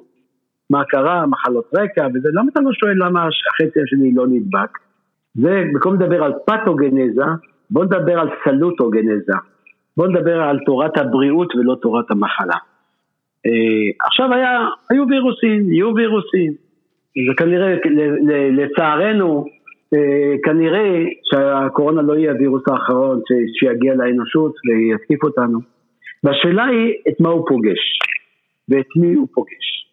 האם הוא פוגש איש בריא, עכשיו נגדיר מה זה בריא, האם הוא פוגש קהילה בריאה, האם הוא פוגש חברה בריאה, האם הוא פוגש מדינה בריאה. איפה שהוא יפגוש איש עם מערכת חיסונית טובה, אז כנראה שהוא יפגע פחות ויזיק פחות. איפה שיפגוש קהילה יותר חזקה, כנראה שהוא יהרוג פחות, ואותו דבר מדינה. אנחנו מסתכלים על שיעורי תמותה בארץ ועל תוחלת חיים ושואלים את עצמנו למה אתה אומר זה שבני ברק, שעיר כל כך ענייה, אולי היותר ענייה אחרי ירושלים בארץ, תוחלת חיים שם מצוינת. ואז אני אה, יש להם קהילה ויש להם אה, עזרה הדדית ויש להם גמילות חסדים וכשמישהו חולה בא לבקר אותו ויש מישהו אין לו אוכל מישהו מביא לו, כן, יש להם הקהילה, הקהילתיות הזאת מחסנת. אתה שואל את עצמך למה כל תרופות פעם היו אומרים כן, קח תהילים, תתפלל, אתה תבריא מסרטן. והיום אנחנו רואים שכל התרופות החדשות לסרטן הן לא הורגות את הסרטן, אלא מחזקות את המערכת החיסונית, וכל המערכת החיסונית עצמה שלך הורגת את הסרטן. אותו דבר כמו וירוס. אנחנו צריכים כהמלצה לדאוג שנהיה בריאים. עכשיו מה זה בריאות? אני אומר לכם בריאות זה לא לראות את הרופא. בריאות זה לא לקחת תרופות. ההגדרה של בריאות זה בריאות גופנית, נפשית וחברתית. אז גופנית כן, כדי שאני אהיה בריא, אתה צריך לדאוג על אורח חיים בריא, אתה צריך לאכול נכון, ולאכול טוב, ולאכול ים שיכוני, אתה צריך לדאוג לפעילות גופנית, ואתה צריך לא להיות עצבני, ולמצוא לך את הדרך להירגע. כל מדיטציה מחזקת את המערכת החיסונית. כל נשימה עמוקה מעלת, מגרת הווגוס ומעלת החיסוניות שלך. ואנחנו, יש עכשיו יותר ויותר מחקרים שמראים שכשאתה מגרד את הווגוס אז אתה יותר מתחסן, אתה עמיד להרבה דברים, כולל התקפי לב. והשיקום להתקפי לב הרבה יותר טוב, וכולי וכולי. אם אנחנו נדאג להישאר בריאים, אנחנו נדאג פחות ממחלות ווירוסים שבאים אלינו. ואותו דבר חברה, אם אנחנו נדאג לחברה בריאה, לא חברה שמשסה שבט בשבט, לא מזה שאני מסתכל למה להם ככה ולמה אני ככה, תהיה שמח בחלקך. יש לך אוטו, תשמח בו, אל תסתכל שהשכן קנה ג'יפ. נסעת לטיול באילת, תהיה מבסוט. אל תסתכל על ההוא שנסע לרודוס או נסע לתאילנד. אם החברה תהיה יותר בריאה, אם החברה תהיה מזרע הדדית, אם החברה תדאג לאחר, אם אני אדאג לשכן שגר איתי, אם אדאג לזקן שמשתי קומות מעלה שלא ראיתי אותו כבר שבוע לראות מה שלמה. ונדאג לקהילה אחרת, לא לקהילה, כולנו אלופים בלדאוג לקהילה שמאוד דומה לנו. נדאג לקהילות שלא דומות לנו. נתעניין בהם, לעזור להם, אם נהיה אנשים בריאים, חברה יותר בריאה, משפחה יותר בריאה, קהילה יותר בריאה, אז אנחנו לא צריכים לדאוג לשום וירוס כן, יותר מהכל, יש סיכוי שהמתח הנוראי שהמדינה הזאת נמצאת בתקופה האחרונה רק מחריף את הבעיה, ושאתה רואה איך הדנים והשוודים אה, רגועים, אז כן, היה בשוודיה גל נוראי בהתחלה שהוביל לאלפי אנשים מתים, אבל יש סיכוי שחלק גדול מכך שמתמודדים טוב עם המחלה זה גם הסיפור הזה. כן, אחת הטרגדיות שלנו עכשיו, זה שבאחת המלחמות הכי נוראיות שתקפו אותנו, כמו הקורונה, אין לנו מנהיגות מתאימה כרגע. ואני אומר, המנהיגות היא מנהיגות, היא לא רק בן אדם אחד. כל המנהיגות, כל המנהיגות שלנו, היא לא אומרת, חבר'ה, בואו נהיה ביחד, ננצח ביחד את המלחמה. אלא למה זה, ולמה ההוא, ולמה זה, ואם ילד, ולא יעבירו חוק, זה אסון שלנו. בואו לא נסתכל.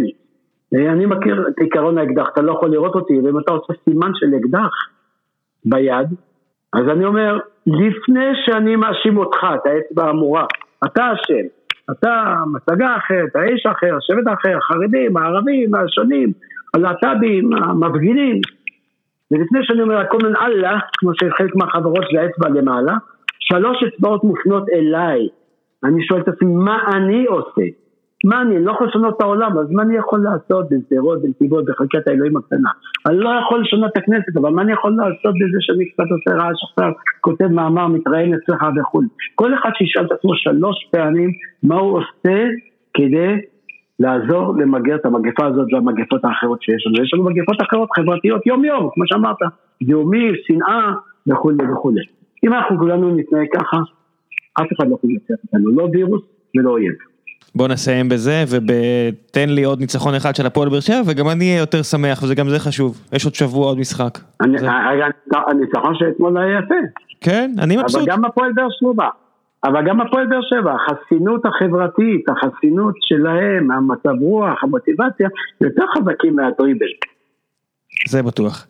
חדר הלבשה טוב זה כמו מדינת, זה כמו, זה אני, אתה יודע, אני תכף אקליט פה את הפודקאסט של הספורט שלנו, אז אני, אני אעלה אותך שוב, ניתן את כל האנלוגיה שצריך. פרופסור, תודה רבה רבה רבה על הזמן. שלכולנו שנה טובה, שנעשה כל אחד תשובה אישית, ויחזור מהחטאים הקטנים שלו, אם זה בדיאטה ואם זה בכל דבר ש... קטנים וגדולים. רצינו לשנות קטנים וגדולים, שרק בריאות לכולנו. תודה רבה פרופסור, שתהיה שבת שלום. ביי ביי. שבת שלום. ביי ביי.